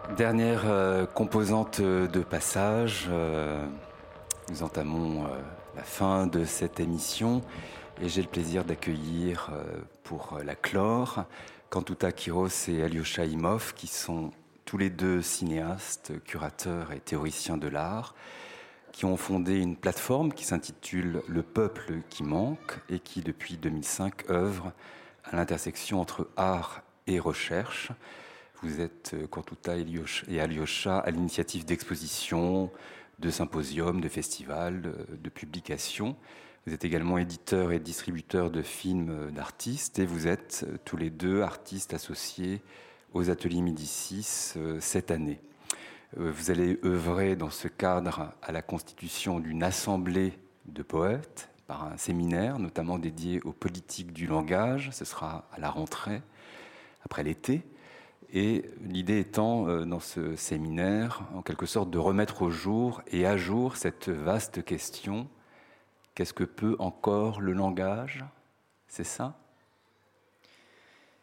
Oui, euh, en quelque sorte. Euh, bon, enfin, disons, oui, il y, a beaucoup de questions euh, qui seraient soulevées, en effet, par ce parlement, quoi, disons, des, poètes, quoi, plus que cette assemblée, quoi. C'est-à-dire que, avec l'idée de parlement, quoi, il y a évidemment l'idée de, faire acte, en quelque sorte, et que la poésie retrouve une forme d'agentivité sur le monde, au fond, quoi, et que et que, et que, et que on, pense cet endroit ici, les ateliers Médicis, comme étant en quelque sorte une base stratégique quoi, depuis laquelle œuvrer et à partir de laquelle cette bataille depuis le langage peut se formuler. Et il me semble que c'est une question qui a traversé évidemment toute cette après-midi euh, cette question de notamment la, des, pronoms en fait qui est, qui est, beaucoup revenu hein, euh, le jeu le, jeu, nous, le nous euh, évidemment cette bataille depuis le langage qui se joue au travers des mots que l'on choisit entre un jeu qui serait peut-être tantôt le jeu libéral en fait au fond le, ou un jeu singulier qui serait composé par des formes d'agencement par exemple comme il a été dit par Marianne Rubinstein euh, parfois ce jeu manquant d'une certaine manière, ou à reconstruire. Hein. Il en avait été question euh, au sujet euh, de la question de, l'identité métisse, par exemple. comment passe-t-on du jeu au nous, etc. et puis, à partir toujours de ce, de ce, de ce trauma initial, quoi, qui, est, qui est la façon dont, dont il est parlé euh, et dont euh, il on y a du langage. on parle toujours au nom de nous, quoi. Et, donc évidemment, on se doit d'une certaine manière toujours de répondre, quoi, à, cette, à cette injonction première, quoi, euh, au, vu au travers notamment de la question médiatique, etc. il y a une désignation. Donc du coup, une première réponse qui est évidemment légitime, de, voilà, de, qui se joue en miroir au fond. et donc de une manière de, de, répondre à cette injonction-là, à ce E-là, par des jeux qui, par des jeux, par des jeux à reconstruire, par des nous, par des nous qui seraient soit tantôt des nous euh, parfois communautaires, parfois communistes, parfois des tu. On, l'a entendu, je pense aussi au travers de la, parole du, maire de, de Clichy, euh, de Clichy-sous-Bois, au fond, quoi, cette façon d'écouter la parole, quoi. C'est un geste comme ça, c'est le, tu en quelque sorte, quoi. Tu parles et donc je vais, je vais t'écouter. Et donc, euh, et donc on passe comme ça du jeu au tu, au il parfois, qui serait aussi le il révolutionnaire en un sens, au nous et au nous euh, communistes. Euh, et si, bien qu'évidemment, euh, cette question pronominale qui a traversé en fait la toute l'après-midi est d'abord évidemment avant tout une bataille depuis le langage. Donc c'est évidemment ça, cette manière dont on pense ce projet-là en fait, ce Parlement des poètes en fait, comment reformuler cette bataille à partir de la poésie alors même que cette bataille semble plutôt se jouer euh, de par, disons, les, professionnels du langage, en fait, qui seraient les politiciens euh, d'un côté, euh, les intellectuels ou pire, les éditorialistes, comme on, entend beaucoup, évidemment, de manière médiatique. Et donc, il y a d'autres professionnels du langage, en fait, c'est les, troisièmes, ceux qui manquent toujours, ce seraient évidemment les, les, poètes. Et donc, c'est à partir de là qu'il faudrait reformuler les choses quand on sait combien la politique est toujours une affaire aussi depuis laquelle se mêle en fait voilà, une poétique. Euh, euh, et je pourrais euh, développer parce que je sens que tu. non, je voulais laisser réagir quand tout a par rapport à cette dimension de création d'emplacement. J'aime bien le mot emplacement. Évidemment, il y a des parlements politiques, il y a des assemblées nationales politiques. Euh, il, y a des, euh, il y a des territoires de, de parole. Et, l'idée, si j'ai bien compris votre projet, c'est de créer des emplacements pour euh, faire entendre cette parole poétique publique. Je pense qu'aujourd'hui, il y a un grand désir d'emplacement pour la parole. On l'a vu avec notamment les mouvements comme les mouvements des places, en fait, ou Nuit debout, où il y avait un grand désir de, scénographie en fait pour la parole, de forme euh, pour la parole. On revenait à, ce que, quand on essayait de se jouer la fiction de ce que pourrait être une démocratie radicale, la première chose qui était euh, instituée, c'était les conditions de la parole, comment, comment on parle, euh, comment on élit, etc. Donc je crois qu'aujourd'hui, il y a un grand désir qui traverse le corps politique de, de place pour cette parole. Et c'est aussi ce que travaillent les artistes, je crois, aujourd'hui euh, dans le champ de l'art. Euh, plein, plein, de gens, en fait, essayer d'inventer des dispositifs euh, d'assemblée, de, de, scénographie. c'est en effet ce qu'on va essayer de faire ici, mais c'est aussi ce, que vous, ce qui a été qu'on est en train de faire, bien sûr, aujourd'hui avec cette radio. Alors on vient de débattre pendant près de, deux heures, on est un peu en retard, il y a une performance qui va suivre cette émission de, radio, on est obligé d'aller un peu vite, mais Bon, après ces, deux heures de débat, on ne peut jamais, à l'intérieur d'un débat, que manifester des, positions. Alors j'ai envie de prendre euh, la, position paradoxale, justement. C'est comment échapper à la position qu'on prend depuis sa propre parole quand elle est construite. Euh, on recrée des emplacements, on recrée des fabriques de paroles, et finalement, la parole résistante devrait échapper aussi à ses propres emplacements qu'elle qu'elle figure, qu'elle crée, qu'elle invente. Je crois qu'il y a quand même une leçon importante euh, que nous ont transmise euh, les mouvements féministes ou les mouvements postcoloniaux, subalternistes par exemple, c'est de se demander depuis où on parle, depuis quel lieu d'énonciation. Ça, c'est une grande leçon euh, qui est précieuse pour nous aujourd'hui. Euh, c'est ce que disait aussi Craig Owens quand il parlait, par exemple, de l'indignité de parler pour les autres. Ça, c'est quelque chose qui est une leçon forte. Je crois qu'on doit, qu'on doit avoir à l'esprit. Le, moment qu'on traverse aujourd'hui peut-être un, un, peu différent. On a déjà ces acquis, en fait, avec nous. Et en effet, la question, c'est de pouvoir toujours continuer à pouvoir se désidentifier, je crois, aussi en même temps. Quoi.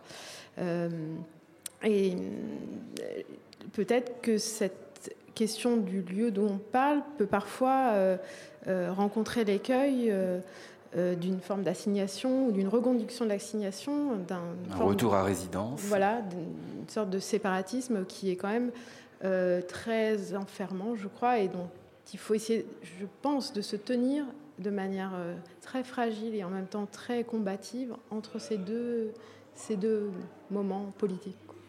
Alors, je, voulais vous poser une dernière question peut-être.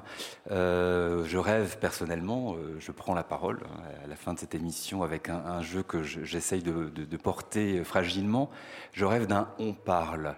Est-ce que ça vous parle, ce on parle, c'est-à-dire non plus passer d'un jeu à un il euh, pluriel, ni même à un nous, euh, on aurait pu en parler avec Maxence Vassilievitch, euh, qui a suivi le séminaire de Marianne Massé sur le, nous, qui dit euh, en, quelque sorte dénouons-nous pour mieux nous renouer.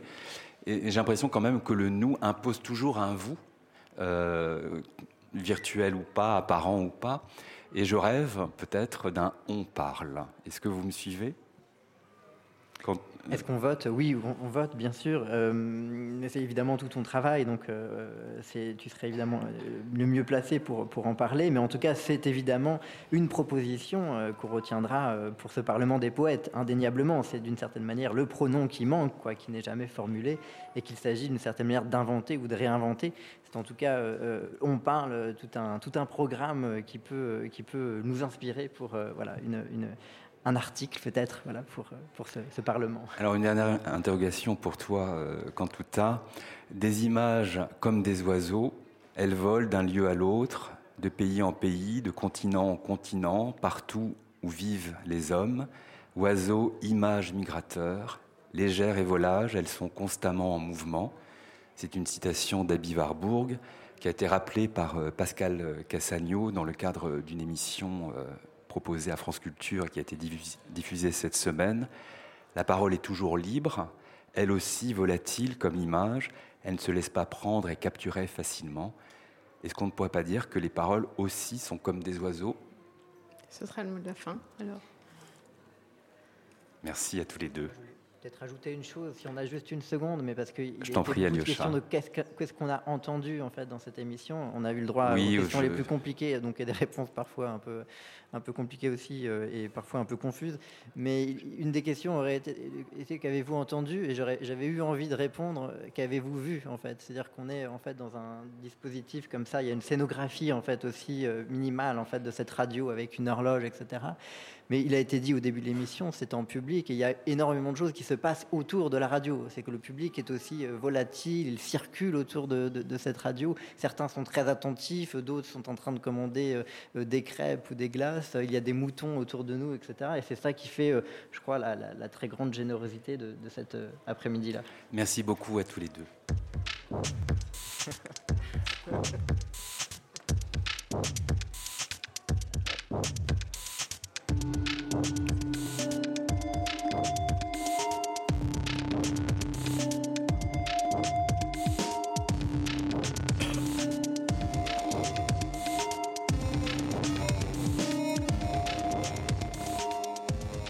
rêve, rêver d'un art qui donnerait lieu à la création d'un espace de réflexion et d'échange de paroles pour faire commun ensemble une tribune métaphorique.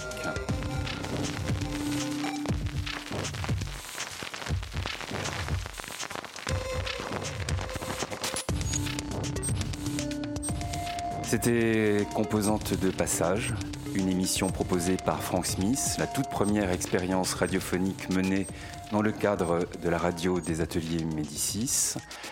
Réalisation Marc Parazon, coordination Sarah Malégol, Lamer Moncachi et Clément Postec. Remerciements à Mohamed Bendotman et Franck Grimaud, à Nathalie Nguyen pour les lectures.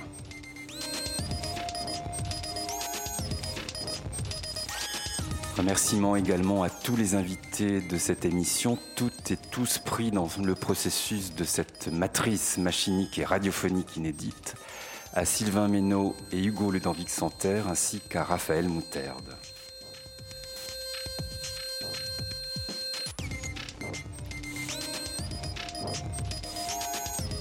Une pensée toute spéciale pour euh, Cécile Portier et toute l'équipe des ateliers Médicis. La musique du générique est signée Marc Parazon. Remerciements à Philippe Langlois et Such pour les interludes sonores. Nous avons entendu des textes de Henri Michaud et Frank Smith, une archive d'un cours de Gilles Deleuze.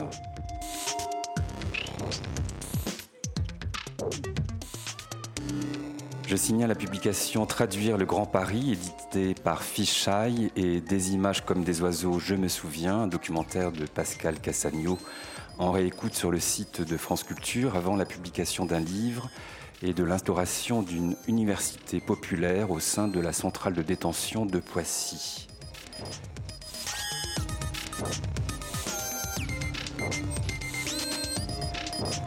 Tout de suite, nous retrouvons à l'extérieur Maëlle Raymond, artiste euh, création en cours deuxième année, qui a travaillé au Puy Laurent et qui présente pour clore cette ouverture des ateliers Médicis une performance dansée intitulée L'insaisissable.